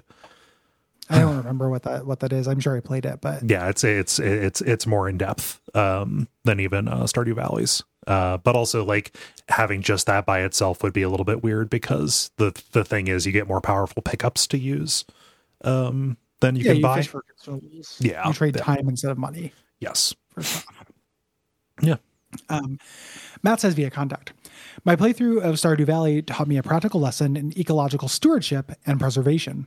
When I started, I picked the farm uh, type that was heavily wooded. This gave a first impression that trees and lumber would be nearly infinite resources. Since that farm required a lot of land clearing, I made it a priority to chop down every tree in my land. As I was given the options to build my farm structure, I was able to do so very easily due to my overabundance of lumber. As the game progressed, I needed more and more lumber, uh, and I needed more and more lumber. I had to go further and farther from my farm to find trees. Uh, my clear cutting mentality meant that there were no trees left to sprout new trees in the area I had been. I eventually chopped down basically every tree I could find, and my lumber production screeched to a stop. There were no more trees left, and none had been growing in my wake. I eventually had to painstakingly regrow my forest from scratch, which was considerably more effort than letting them propagate naturally. If I had just acted with a little foresight and not acted so greedily, I would have progressed at a nice and steady pace. Instead, I acted like everything needed to be built yesterday and ended up only hurting myself. Anyway, no real life lessons or anything to be drawn from here for sure. yeah it's probably there's probably nothing there let's go ahead and just uh, delete this one off of the list yeah Very Loraxy. very, very, very Twiceler.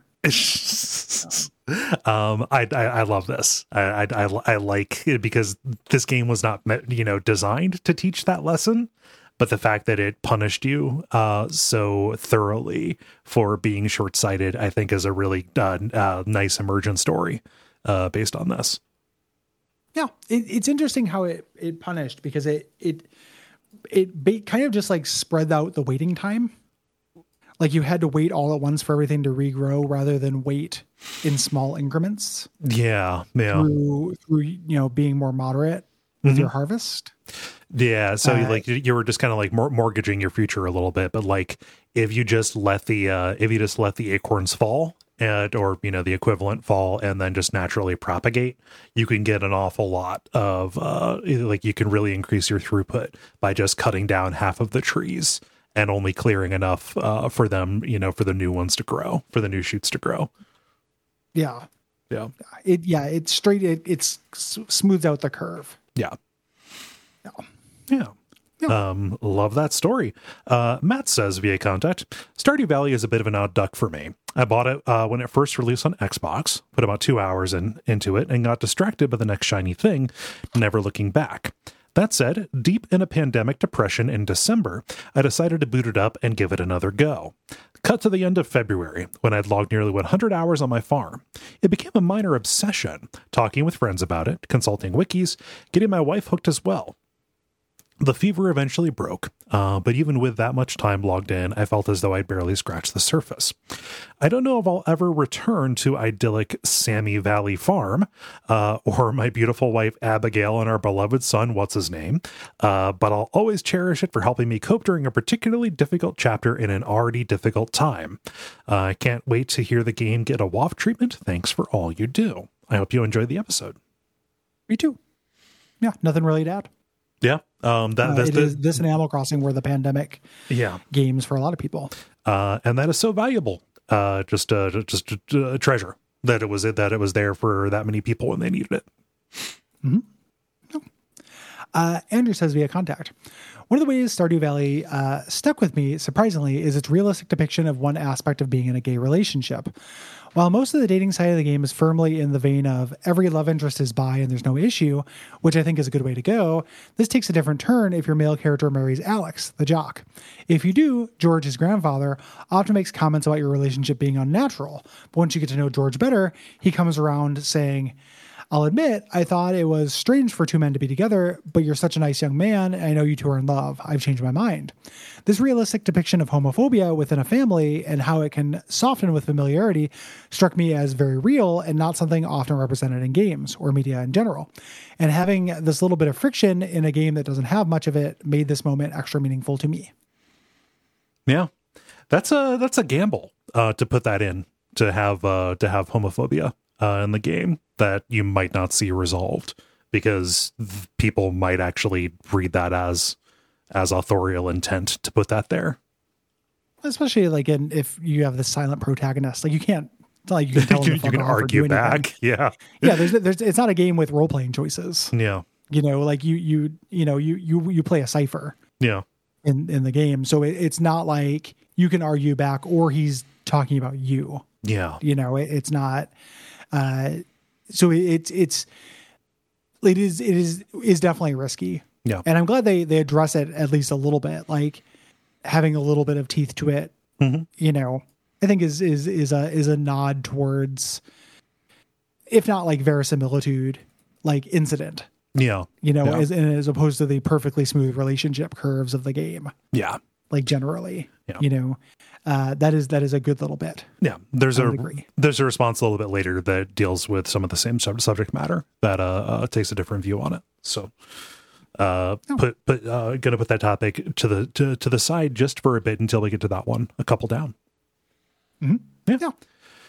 Uh, let's see here. Grefter writes via contact. I was really glad to hear you reference how this is in the same oeuvre as The Sims, uh, in that it can serve as an anxiety or depression game. Uh, at release, this was exactly both of those as well. I don't quite hit the industrialization as hard as Cole described, uh, but I do get a lot out of large crops and manually watering them. Uh, in an unsurprising statement, the multiplayer makes it an amazing hangout game. But also, as someone that lives far from family, uh, who also have shared anxiety and depression, it is capable of being a rare mix of both of them. Uh, it has been a real big help for me to hang out with family members uh, with the same brain worms uh, and just sort of be able to do our various tasks. I have a brother uh, who is the mythical person who is just really into the fishing. Uh, this also helps shake me out of the uh, that infinite gray funk that depression can be uh, with another family member disrupting my farms. Uh, just a little bit. But that little bit of grumpy because someone picked some of my potatoes uh, for skill ups means so much more than the feeling that is brought by the ending scenes of a game like Arcanum. Uh, also, it feels weird that the fishing doesn't sink its hooks its hooks into either of you, since it's a fairly close port of the fishing from Breath of Fire three or four. Uh, but then that series not really hitting the show means, I suppose, those might not have been uh, uh, quite in your JRPG youths, perhaps, uh, or the fishing doesn't work uh, then either, which is very fair. Uh, I see, see earlier. I love the fishing in Breath of Fire three. I don't see a lot of similarities between the two of them, actually. Hmm. Yeah, Well, they're also you're going for different things. I think. yeah, Like I, I think that like the the the I you know as being somebody as being the person who's not really into fishing or JRPGs, like mm-hmm. I can understand the contrast of taking some time to fish yeah, in Breath of Fire because it's it's a different mode of play. Mm-hmm. You know, whereas Stardew is all harvest. yeah, You know, it's it's it's all do something uh, to get the thing to get the the the pro- the produce. yeah. Um, you know, so get, it feels a little bit less contrasty. I think to me. I'm searching my memory. I I beat Arcanum. I cannot remember the ending of it to understand what that's referencing. Yeah, I just I I owe that a replay, but it's mechanically really rough. Like it's the kind of thing that would be really fun to talk about on WAF, but it would also be hateful because it's like it's it's pretty rough. Yeah. Like, mechanically as a game, like it, wonderful everything except for that. yeah. Um, yeah, I need to need to relook at the the ending of that and see if I can I can parse that out. Mm-hmm. So, no, No clue. Haven't played. Um, Couldn't no say. yeah, yeah, really great soundtrack. You'd love the soundtrack. I'm sure. Uh, it's all string quartet for the whole thing. It's like really good. Um, it has a very strong musical identity. Yeah. Um, Andrew says via contact. Uh, is it weird that I found Stardew Valley much more stressful than Darkest Dungeon? I felt the same sort of angst playing it as in real life when I have more things to do than time to do it. At least until I got sprinklers and then there wasn't enough for me to do. I'm in awe of the effort it must have took ConcernedApe to make this, and I also think it sucks that his name now sounds like one of those ugly NFT cartoon things. uh, it does. Uh, I just don't think this is to my taste. There are four things to do in Stardew, at least in your first year: a plan, uh, press a button in front of a thing, press a button and then do the fishing game or bad Zelda combat. I'm not the kind of Minecraft slash Animal Crossing gamer who likes planning an impressive digital visual presentation and performing low complexity repetitive tasks just to let my mind wander to the bad thoughts rather than providing me the relaxing experience it seems to give others. I'm happy so many people have gotten so much joy out of this game. I didn't hate my time with it, but I was also very ready to eject it by the time I reached my first winter. At least it doesn't have a real time clock like Animal Crossing, which stressed me out even more, as I literally had to fit an extra activity into my literal human days, or my island would get too many rocks or whatever. You don't want all those I- rocks. I find that aspect of Animal Crossing wretched. yep. Like, like I have to do this chore every day in real life, yeah. Or all or of the my game is gonna neg me. yeah, all all of these uh, piece of shit, piece of shit neighbors will be just really passive aggressive. Like, oh, look, who decided to show up. it, it is hard for like there are a lot of games I don't get. Mm-hmm. Uh, Animal Crossing is really up there, and and every once in a while I get the thought where I'm like, everybody I know loves this. Maybe I should give this another try. I've tried and it so every many time I play it, it's a really annoying chore. I have I, I have given Animal Crossing specifically uh, way more chances, way more benefit of the doubt, and it is just not for me. yeah, And that's it is. fine. Uh, it is. Yeah. Uh, Yeah. the the stress versus darkest dungeon. I think this is Andrew from the Slack, and Mm-hmm. we were there was discussion about this in the Slack as like people like I can't believe that's the weirdest thing anyone's ever said, Mm-hmm. but it's the stress of like having too many things to do.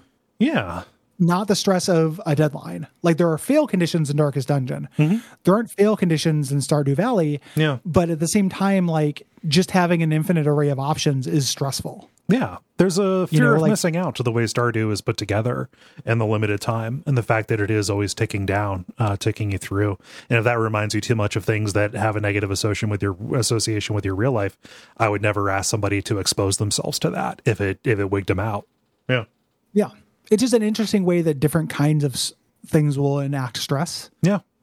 in different people. Like a fail state in a game feels fake to me, just inherently. Yeah. I don't I don't care about me dying or things dying in a game. Yeah. you know like that does not stress me out things that stress me out are uh, like fomo or wasting time Yeah. will stress me out uh, like a life in a game it was really interesting uh, i someday we got to do until dawn Yeah. on the show because I, I was talking about that with will and will plays that as a goal oriented game it is a game about making the kids survive Right. and i play that game as a how can i make the coolest horror movie i can Yeah. Yeah. And- that's what I lean toward in those. Yeah. because they're fake. They- they- nobody's dying. You know, Mm-hmm. It's it's it's you know it, it's artifice. Mm-hmm. Same thing. You know, when I think about Darkest Dungeon, like it feels bad to die because it's not the goal of the game. Mm-hmm. But I don't feel the consequence of that doesn't feel real to me. It took playing it, it- and covering it for the show to understand just kind of exactly how many safety nets there are for you. The fact that if you lose a character that you put a lot of time into, you don't lose. Mm-hmm. It, it's not going to take an equal amount of time to get that to get somebody back up to replace them.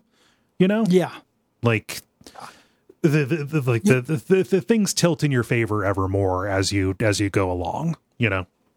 It's not quite this, but that you could almost say that like Darkest Dungeon is a game that presents there being high stakes Mm-hmm. when the stakes are actually lower, and Stardew Valley presents that there are no stakes. You know, through its like lack of fail state, but it ends up actually feeling that there are stakes because you have to judge it on a different curve when there's no way to lose. Yeah.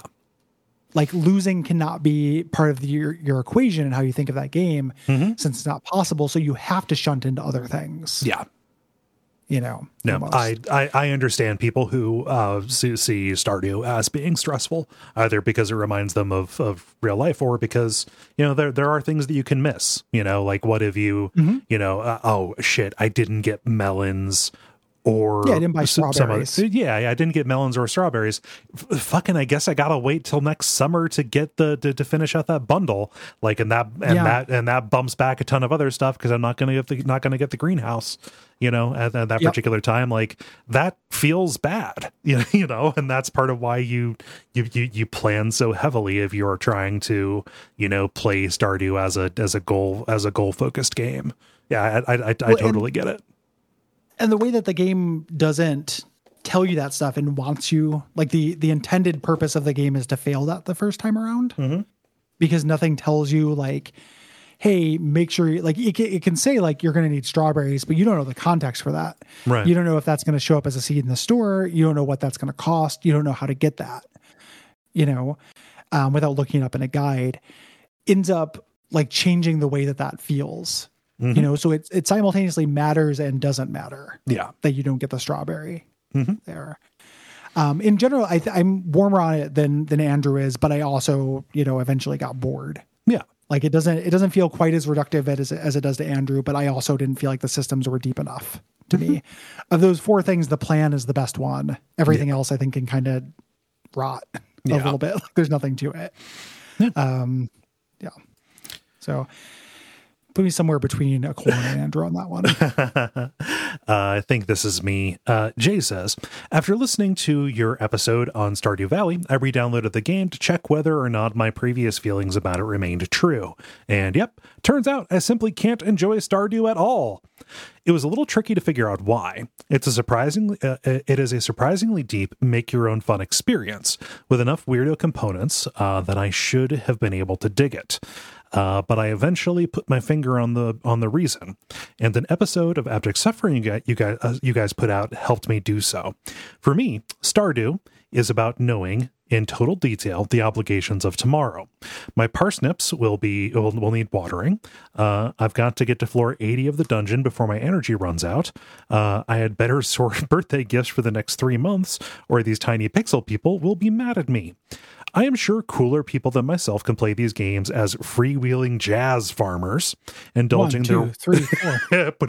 We're the freewheeling jazz farmers. indulging their whims and simply enjoying themselves day by day. Not me. Modern life has trained my brain to see lists of tasks as true obligations, requiring both urgent attention and a constant burn of mental overhead to ensure everything is in order well ahead of time. And hence, Stardew, Stardew is pure chore to me and the opposite of chill. Each 10 minutes ticking by is 10 minutes less that I'll have this season uh, to sort some stupid shit for grandpa, etc. Uh, thanks again for your thoughtful coverage, and here's to worrying less. Yeah, fascinating the way that this is like just the most relaxing thing in the world. Like so much so that it's medicinal in a pandemic Yep. for some, and then for other people, it's just like the, oh shit, another thing. Yeah. oh no, it's today. I have to do this on top of everything else. Fuck. oh man. No. Yeah, uh, but that, that, that that's well put. Uh, c- c- constantly knowing what uh, uh, what, is on on the plate for tomorrow. Uh, you know, it might just it might just remind you of too much too much of your own stuff to want to retreat to it in a world. and making it system based where it's going to follow rules reminds me of you know a big reason why people play games in general and like the big appeal of the sims right like it's Yeah. it's a, a sensible meritocracy in the way the world isn't mm-hmm. You know so in stardew you're like i know how i have this task list. I know what i need to do tomorrow. The second part of that that's silent is if i do that then success. Yes. if i do that then i am good and things go well. Uh, that's not how real life works. No. No. you know whatsoever. So like it's you know either reminds you too much of of the dark real life version of it or you know it, it's a yeah. It, it feels good because it follows rules. Yeah. Did i'm sure we talked about in the episode it's so funny to me that the f- closest thing to a fail condition is the ghost of your grandpa telling you he's disappointed in you in that game if that was done intentionally like if they played that up a little bit more for humor Uh huh. I, I that would have like I, I would be very happy. Uh, I was going to say it raised the uh, game like a letter grade, but I don't know what I'd give it because I feel so conflicted on the game. Right. Right. But like, that's so funny. God. I'm very disappointed in you. oh, happy happy birthday! The happy birthday spray.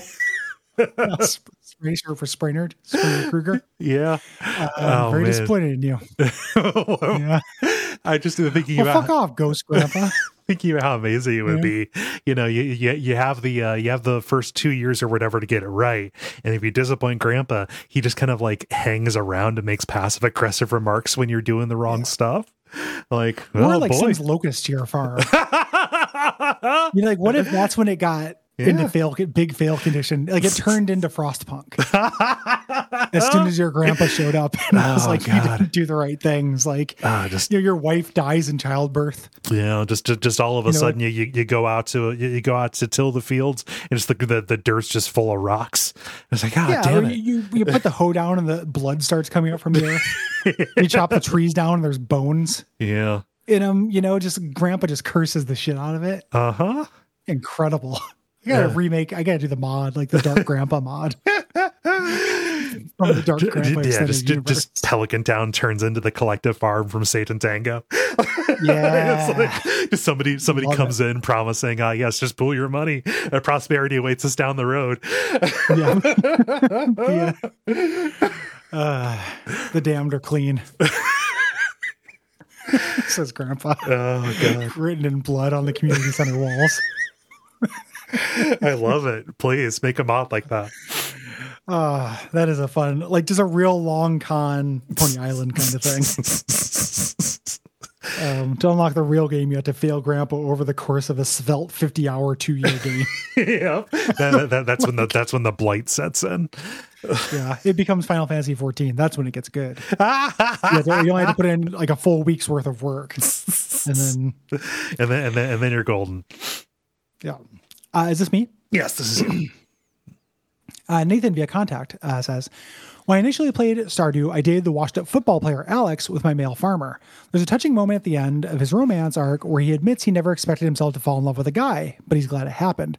Those themes are barely explored beyond that one line, but the implication that Alex has been struggling with his sexuality always stuck with me.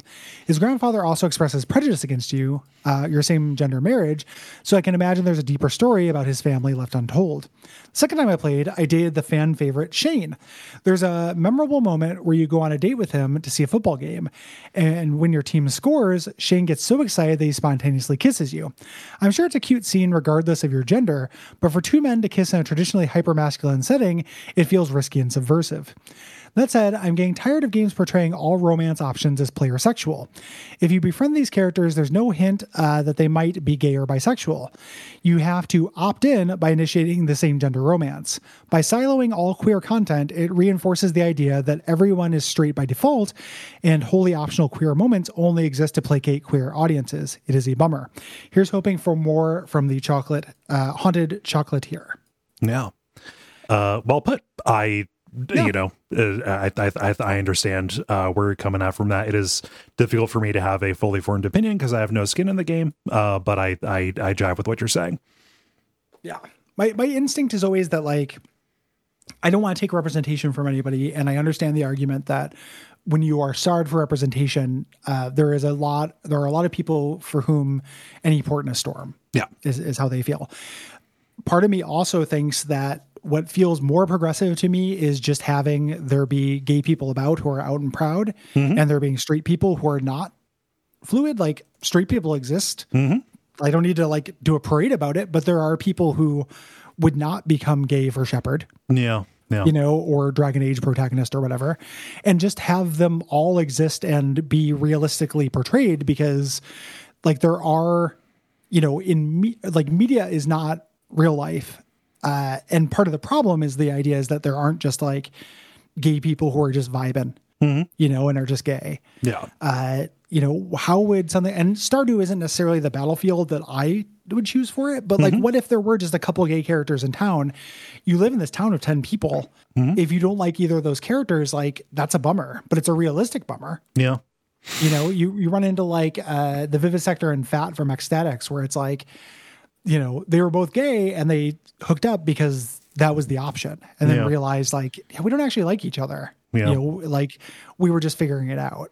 I, I think those kind of stories are more interesting and feel more progressive to me Yeah. uh, personally. But again, I don't. It's not.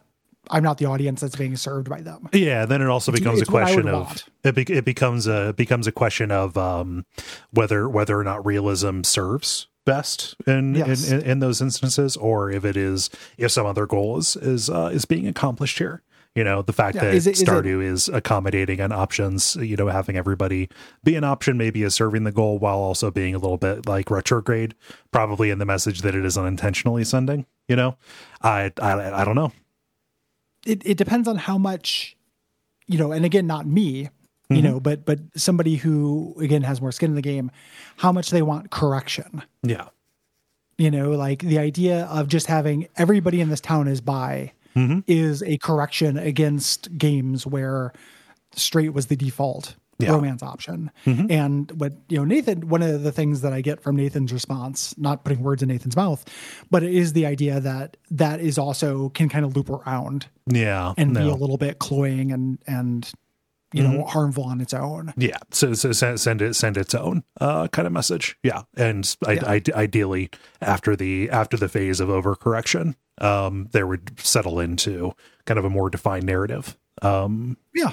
you know, uh, the, yeah, I can get it. I, as, as again, as somebody whose perspective is outside this, just my perspective, like not enforcing this on anybody and I have no control over this.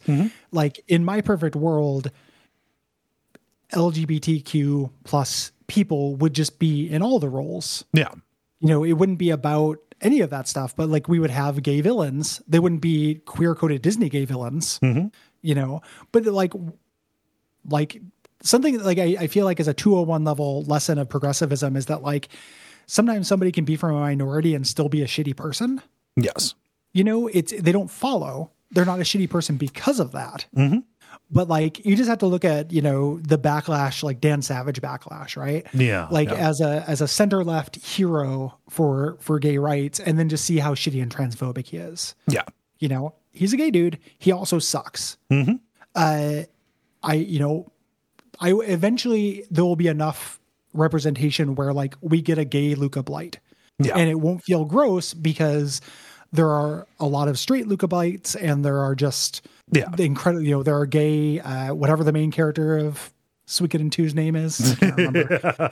you know, uh, I don't remember. There are 108 fucking characters in this game, but you you would just have, you know, it would just be they would people because I, I feel like that is, you know, they're, they're people. Like that's the thing that bigots don't understand. yeah, Uh, you know, and and when you when you kind of erase that by just like mixing it all up, I think that you can do some harm, even if it is harm that can be therapeutic Yeah. to some, and that I don't want to take that therapy away from anybody because it's not my thing. It's just my commentary from the outside. yeah. So, for what it is worth. Yeah, So, uh, moving on to StarCraft 2 Wings of Liberty responses. Yeah, uh, I think this will be you. This is you. Oh, is it? Yeah, okay. I'll, I'll, I'll take it. Uh, Matt says via contact, uh, just wanted to share a fun and probably irrita- irritating thing that I used to do in StarCraft 2 multiplayer. Uh, I would play as Terran and try to get to Reapers, the jetpack guys, uh, as fast as possible. I would sneak a small group of them to the enemy's base and try to hop up near their near where their uh, mineral fields were. I would try to kill all their workers before they could react. Sometimes this can catch someone in a bottleneck where they've been spending every resource that they uh, had uh, and now didn't have enough to rebuild their workers. Realize it's futile and then quit. I'm not good at this game, so as my only strategy, please don't judge me. Not do it. It's a power. gamble. I mean, like if you're if, if you're racing toward reapers, you're not investing in other parts of your economy. Uh, so you know if that doesn't pay off and you don't get them in a bottleneck, you're left in a bad position. I I don't know. I think all's fair uh, in uh, in Love and War. I never really liked or respected No Rush 15 or 30 games. So Yeah. yeah, I, it just, it's not my, uh, not my ballywick. yeah, As a non-competitive player, like all that stuff is just funny to me because it'll never affect me. Right. Because I don't play budget multiplayer. yeah, uh, games. The uh, Robert says via contact may seem a bit weird, but I want to talk about Jim Raynor. He's a reasonably good expression of the knight in sour armor t- trope. While done better with other characters like Ramza from Final Fantasy Tactics, as a child and later teenager, Jim Raynor stands out as somebody I really admired. He was an example of goodness that only really seemed to exist in fiction, being taken advantage of and still sticking to their morals, even though doing so would ruin them, is something that I feel helped shape me as a young man. Even if I feel the story overall wobbles a bit under scrutiny, the character is a good interplay of personal morals, romance, and the needs of the greater good. Maybe it's a trope that's harder to get into, considering this is also the trope Alex Shitheel Jones pretends to be, fighting the losing battle against the globalist. Well, but it mattered uh, to me deeply as a teenager, and that moment of Jim Raynor walking out of that cave on Char with what amounts to a missed opportunity in his arms into an uncertain future by sparing Kerrigan still makes me tear up a little. Yeah, uh, I I don't see. Uh, don't worry, I do not see your description of Jim, of Jim, Raynor matching Alex uh, Alex Jones uh, as somebody who has learned way more about Alex Jones than is necessarily healthy over the past month or so. Um, mm-hmm. Yeah, no, no, that's I, I think I think I think we're good, and I also appreciate Jim Raynor's characterization. Yeah, uh, and this is probably the only place you're ever going to hear Alex Jones compared to Jim Raynor. You know? Yeah. Why doesn't that ever show up in our reviews? yeah, somebody somebody can be an underdog choosing uh, uh, a uh, a seemingly impossible fight without being compared to a fucking awful person like Alex Jones. there, there would be like Mar Sara truthers. Oh, oh, shit. absolutely, yeah. StarCraft, like if uh-huh. Blizzard were a different company. Uh huh. You know, like the the the the Fox News uh, parody of that stuff is all pretty toothless. Yeah, yeah. You know? Uh yeah. so. Yeah. Oh. Um yeah, uh, good, uh, good, good response. I, I, I, like Jim Raynor. He is a he is a standout in a game uh, whose story is mostly enjoyable through ridicule. yeah, yeah, agreed. Uh, Aaron writes via contact. This is the final StarCraft 2 response. In honor of playing it wrong month, I wanted to write in about StarCraft 2. Not because you played it wrong or to correct, though there are a billion little things that the pedant in me uh, wants to correct, uh, but to offer an alternative viewpoint about a type of game that you guys don't really ascribe to. While I often play games for story or experience or to see the world, uh, the games that have stuck with me, my forever games, are all games where the primary draw is mastery. Uh, they're games the same way way that baseball or football are games, rather than games as a literary medium. These are games like Overwatch, Counter Strike, Escape from Tarkov, uh, and to some smaller extent, StarCraft 2. It was actually very fun to listen to Gary's uh, Gary's fling with competitive Left 4 Dead for this reason. These games are infinitely replayable because you're uh, constantly hoping, uh, honing, and testing a skill. Is it an, is it an important skill? No, but there is still an endless amount of joy that can be uh, derived from practicing skills then testing them. Actually, StarCraft uh, was a game that I briefly played as a mastery game, but actually fell off of it pretty early, uh, before the end of Wings of Liberty's beta, actually. It's actually too stressful uh, for me. Uh, the one on one nature meant every moment felt uh, pressing, and there was never a moment to relax and take stock. Uh, you get those types of moments in other team based games. Uh, being the last one alive in a round of Counter Strike can be terrifying, but hugely rewarding too. Uh, but they're just moments. StarCraft always felt like it was 10 to 30 minutes of that high, and I'd be exhausted after even one game. I still watch quite a bit of professional StarCraft, however. Uh, because of my time with the game, I find it relatively easy to follow, and it's exciting uh, in the same way that sports are exciting. It's fun to root for your favorites. On a totally different topic, if you uh, ever get the StarCraft itch and aren't playing Heart of the Swarm or Legacy of the Void for WoW at the time, you should definitely check out the custom campaigns. There are some very cool custom campaigns, the best of which are just the uh, race swapped campaigns, uh, which are actually uh, really quite deftly done. Uh, it's a very fun remix of the original games, and you get the same great mission design with some cool twists. Also, with difficulty options that are totally, quote, normal friendly. Uh, the co op is also very fun, but it is a bit grindy, and it suffers from being mandatory co op. I've, I've played quite a bit of co op mm-hmm. uh, with Derek of the yeah. game. Um, we didn't talk about it very much, but I have done done a bunch of that. I've not done any custom campaigns um, yeah, the the the mastery thing. There's you know we talk about on the show. We'll talk about gamer psychographics. Yeah, a lot like why people play games, and that that is a huge one. Mm-hmm. Like there there are a lot of people in a lot of games for whom that is what they want to do. Yeah. Uh, you know, from sports games to sports to character action games. You know, like if you're playing Beautiful Joe, uh, the people who do, you know, Dante Must Die mode, Yeah. who want to get S rank on Dante Must Die mode, um, it's super valid. It just, it's the opposite corner of where I'm at with stuff. It would maybe be like a fun uh, dispatch to try to codify some of that stuff Yeah.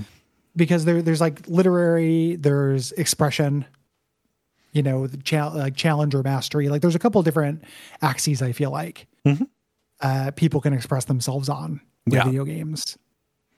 Um, yeah, and it's it's it's this is a huge. The reason why this was playing it wrong month is because I think that Aaron, you are in the majority Yeah. of StarCraft's audience. And, Of, I mean, wanting to get better at the skill. yeah, definitely like StarCraft appreciators. The majority of like the time uh, that is spent uh, with the game, you know, uh, maybe this isn't true. Maybe there's just a lot of people who are like us who don't who don't necessarily talk about it. But definitely the majority of the ink that is spilled is about the uh, is about the multiplayer game. Yeah, yeah, uh, and it's it's super valid. Yeah. you know, it, it's it's its own thing. Um, I don't. It, it's weird. I the my lack of interest in that applies to real life too. Like I don't. I'm not competitive, and I don't like competitive board games either, Yeah, or things like that. I don't want to. I don't feel good things about myself for succeeding at uh, games. Right. Sport in like a general sense yeah. does not give me good feelings about myself. It's never been a never been a thing that I enjoyed. Uh, like even like back in school or whatever, you know. Uh, the the only uh, like even when I did competitive stuff like academic challenge or you know, Quiz- quiz bowl, what other people what as what other people would call it, like it was less it was less about like beating the other team, and it was more just because knowing stuff felt good, and knowing stuff under pressure felt good. I was it was never like fuck yeah, we really rubbed it into their faces. I just the, the solitary pursuits of perfection of you know again going back to school like uh choir competitions or solo ensemble or stuff like that or golf you know were were more my uh more my speed. And that is you know it continued to today. I don't like i don't like sitting across from somebody and saying i, I by by the end of this you will hate me because i will have bested you. Well, the, the, I feel like that's also on the like a golf is also on the mastery, yeah. You know, uh, uh, uh spectrum or what have you. You know, where it's just, it's just interesting, like that whether you, you know, the like uh, it's a magic circle thing. You Yeah, know, like to play yeah. a game, you agree that things that are not important are important. Mm-hmm. You know, and and how much stock you put in that is something that I think influences your your gamer psychographic. You know, and how Yeah. important you think it is is also going to directly result in how good you feel about those Yeah. things. Also, I have never played golf for score. I have always played it as an excuse to be outside, or as I was older, an excuse to uh, to um to, to to drink with my brother. You know, Golf for score is like a huge privilege thing. You have Yeah. to play a lot of golf to play golf you for score. really do. Yeah, Like, and if you have a lifestyle where you can play golf a lot, you know, how's your mansion, you're doing you're doing okay. Queen of England? Yeah, Yeah. that's that's a that's a, certain kind of lifestyle. So, yeah, it's it's just interesting the way that people approach games in different ways and how that applies to other aspects of life as well. Yeah, You know, and and people follow what makes them feel good and what makes them happiest.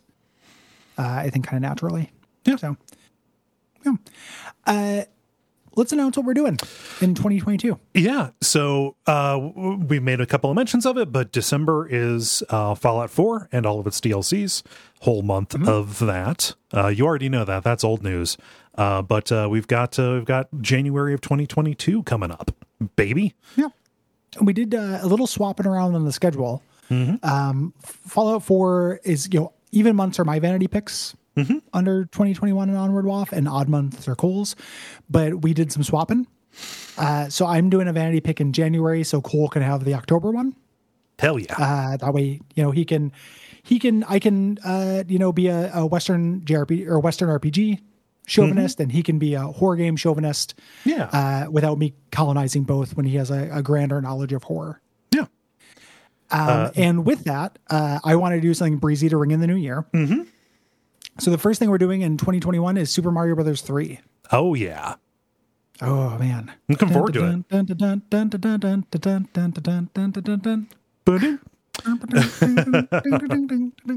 Uh, let's just do the whole thing. Um, mm-hmm. Yeah. Uh, yeah. yep. It's going to be so good. Yeah. Uh, really excited about that. That's a, a, breeze of a game that I'm surprised we haven't done. Mm-hmm. Uh, you know, and then once we do that and we do a proper episode on Super Mario World, yeah. we'll have done, you know, the classic Super Mario games, which will feel really good. Yeah, yeah, agreed. Uh, this is a nice uh, follow up. We did uh, we did Super Mario two in a January a couple years ago. I think uh, that that is a nice place uh, to discuss those. So yeah, Super Mario Brothers three. Uh, then we are doing Dark Messiah of Might and Magic, an early Arkane game. Yep. Uh, I, uh, Ryan sponsored this for the show, but this is something I wanted to do for a very long time uh, for the podcast. It is really interesting. It's early Arkane, like it is level based. It's like an immersive sim that is level based. Yeah. And it has, you know, uh, Arkane's immersive sims tend to favor uh, a cool way of getting around. Got grappling hook. Yeah.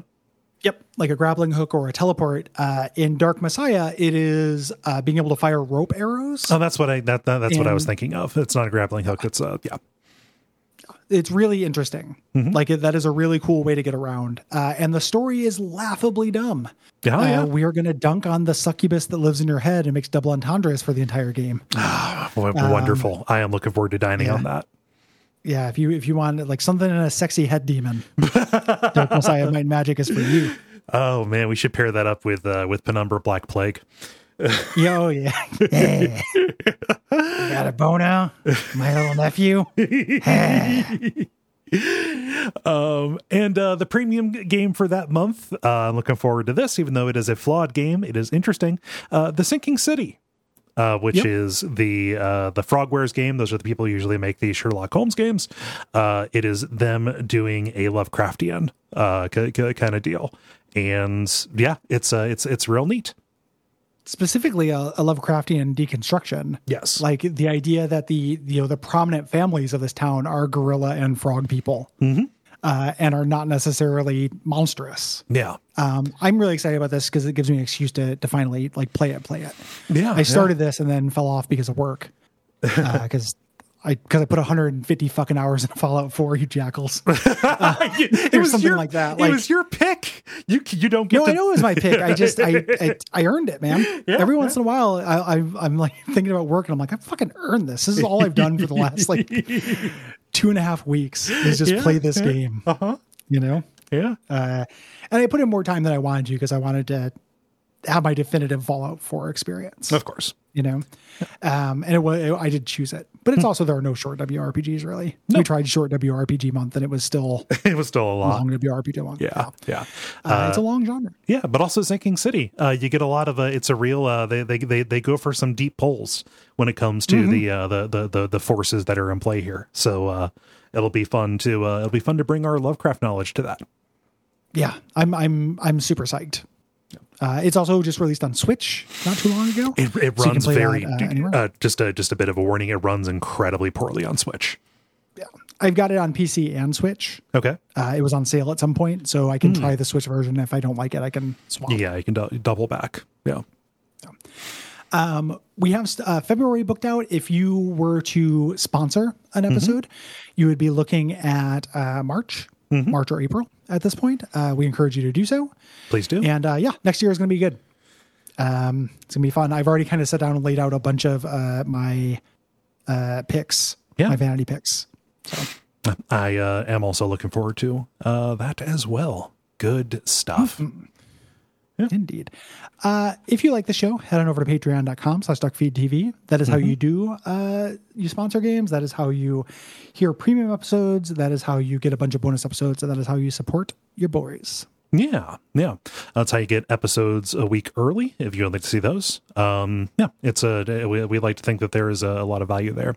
You can check out other shows on the network. Check out Orb, which is our uh, Venture Brothers rewatch podcast. Uh, you can check out Abject Suffering, our comedy show that is nom- nominally about bad games. Everything to Guppy, that's Gary and Will nominally talking about uh, Binding of Isaac items uh, and enemies, and uh, the level, which is me uh, and some folks doing like uh, modern games kind of roundtable kind of stuff. Please. His name is Dennis and he votes. There's a lot. It's it, it, Dennis, Ben, David, and Jala. Yeah, there we go. Yeah, there we go. I can say all of them. No, I know. I, I like you. You succeeded in the name all the members of the level challenge. the teens are doing on TikTok. Yep. Um, the uh, you have to do that, then you chuck a Tide Pod and plank. uh, and that's how, that's you, put plank over an open grave. yeah, plank you you plank dive into an open grave while your your bros bury you in Bud Ices. Yep. Cool, cool fads from ten years ago. Yeah. Kids are constantly dying to the new asphyxiation challenge. yeah. Uh, on TikTok. Oh gosh. Uh, we will see you next week with uh, the, you know, uh, yeah, going to the going to the uh, uh Commonwealth, wasteland. baby. Yeah, Commonwealth, baby. Yeah. Mm. I was gonna do Civilization, uh, and then I was like, "Oh, that song's like pretty racist, but it's also catchy." So I, I kind of shorted out. Yeah, no, it's fine. It's fine. Um, Sometimes you got to pull a ripcord in the middle of a sentence. I didn't write it. Yeah, I didn't make the song.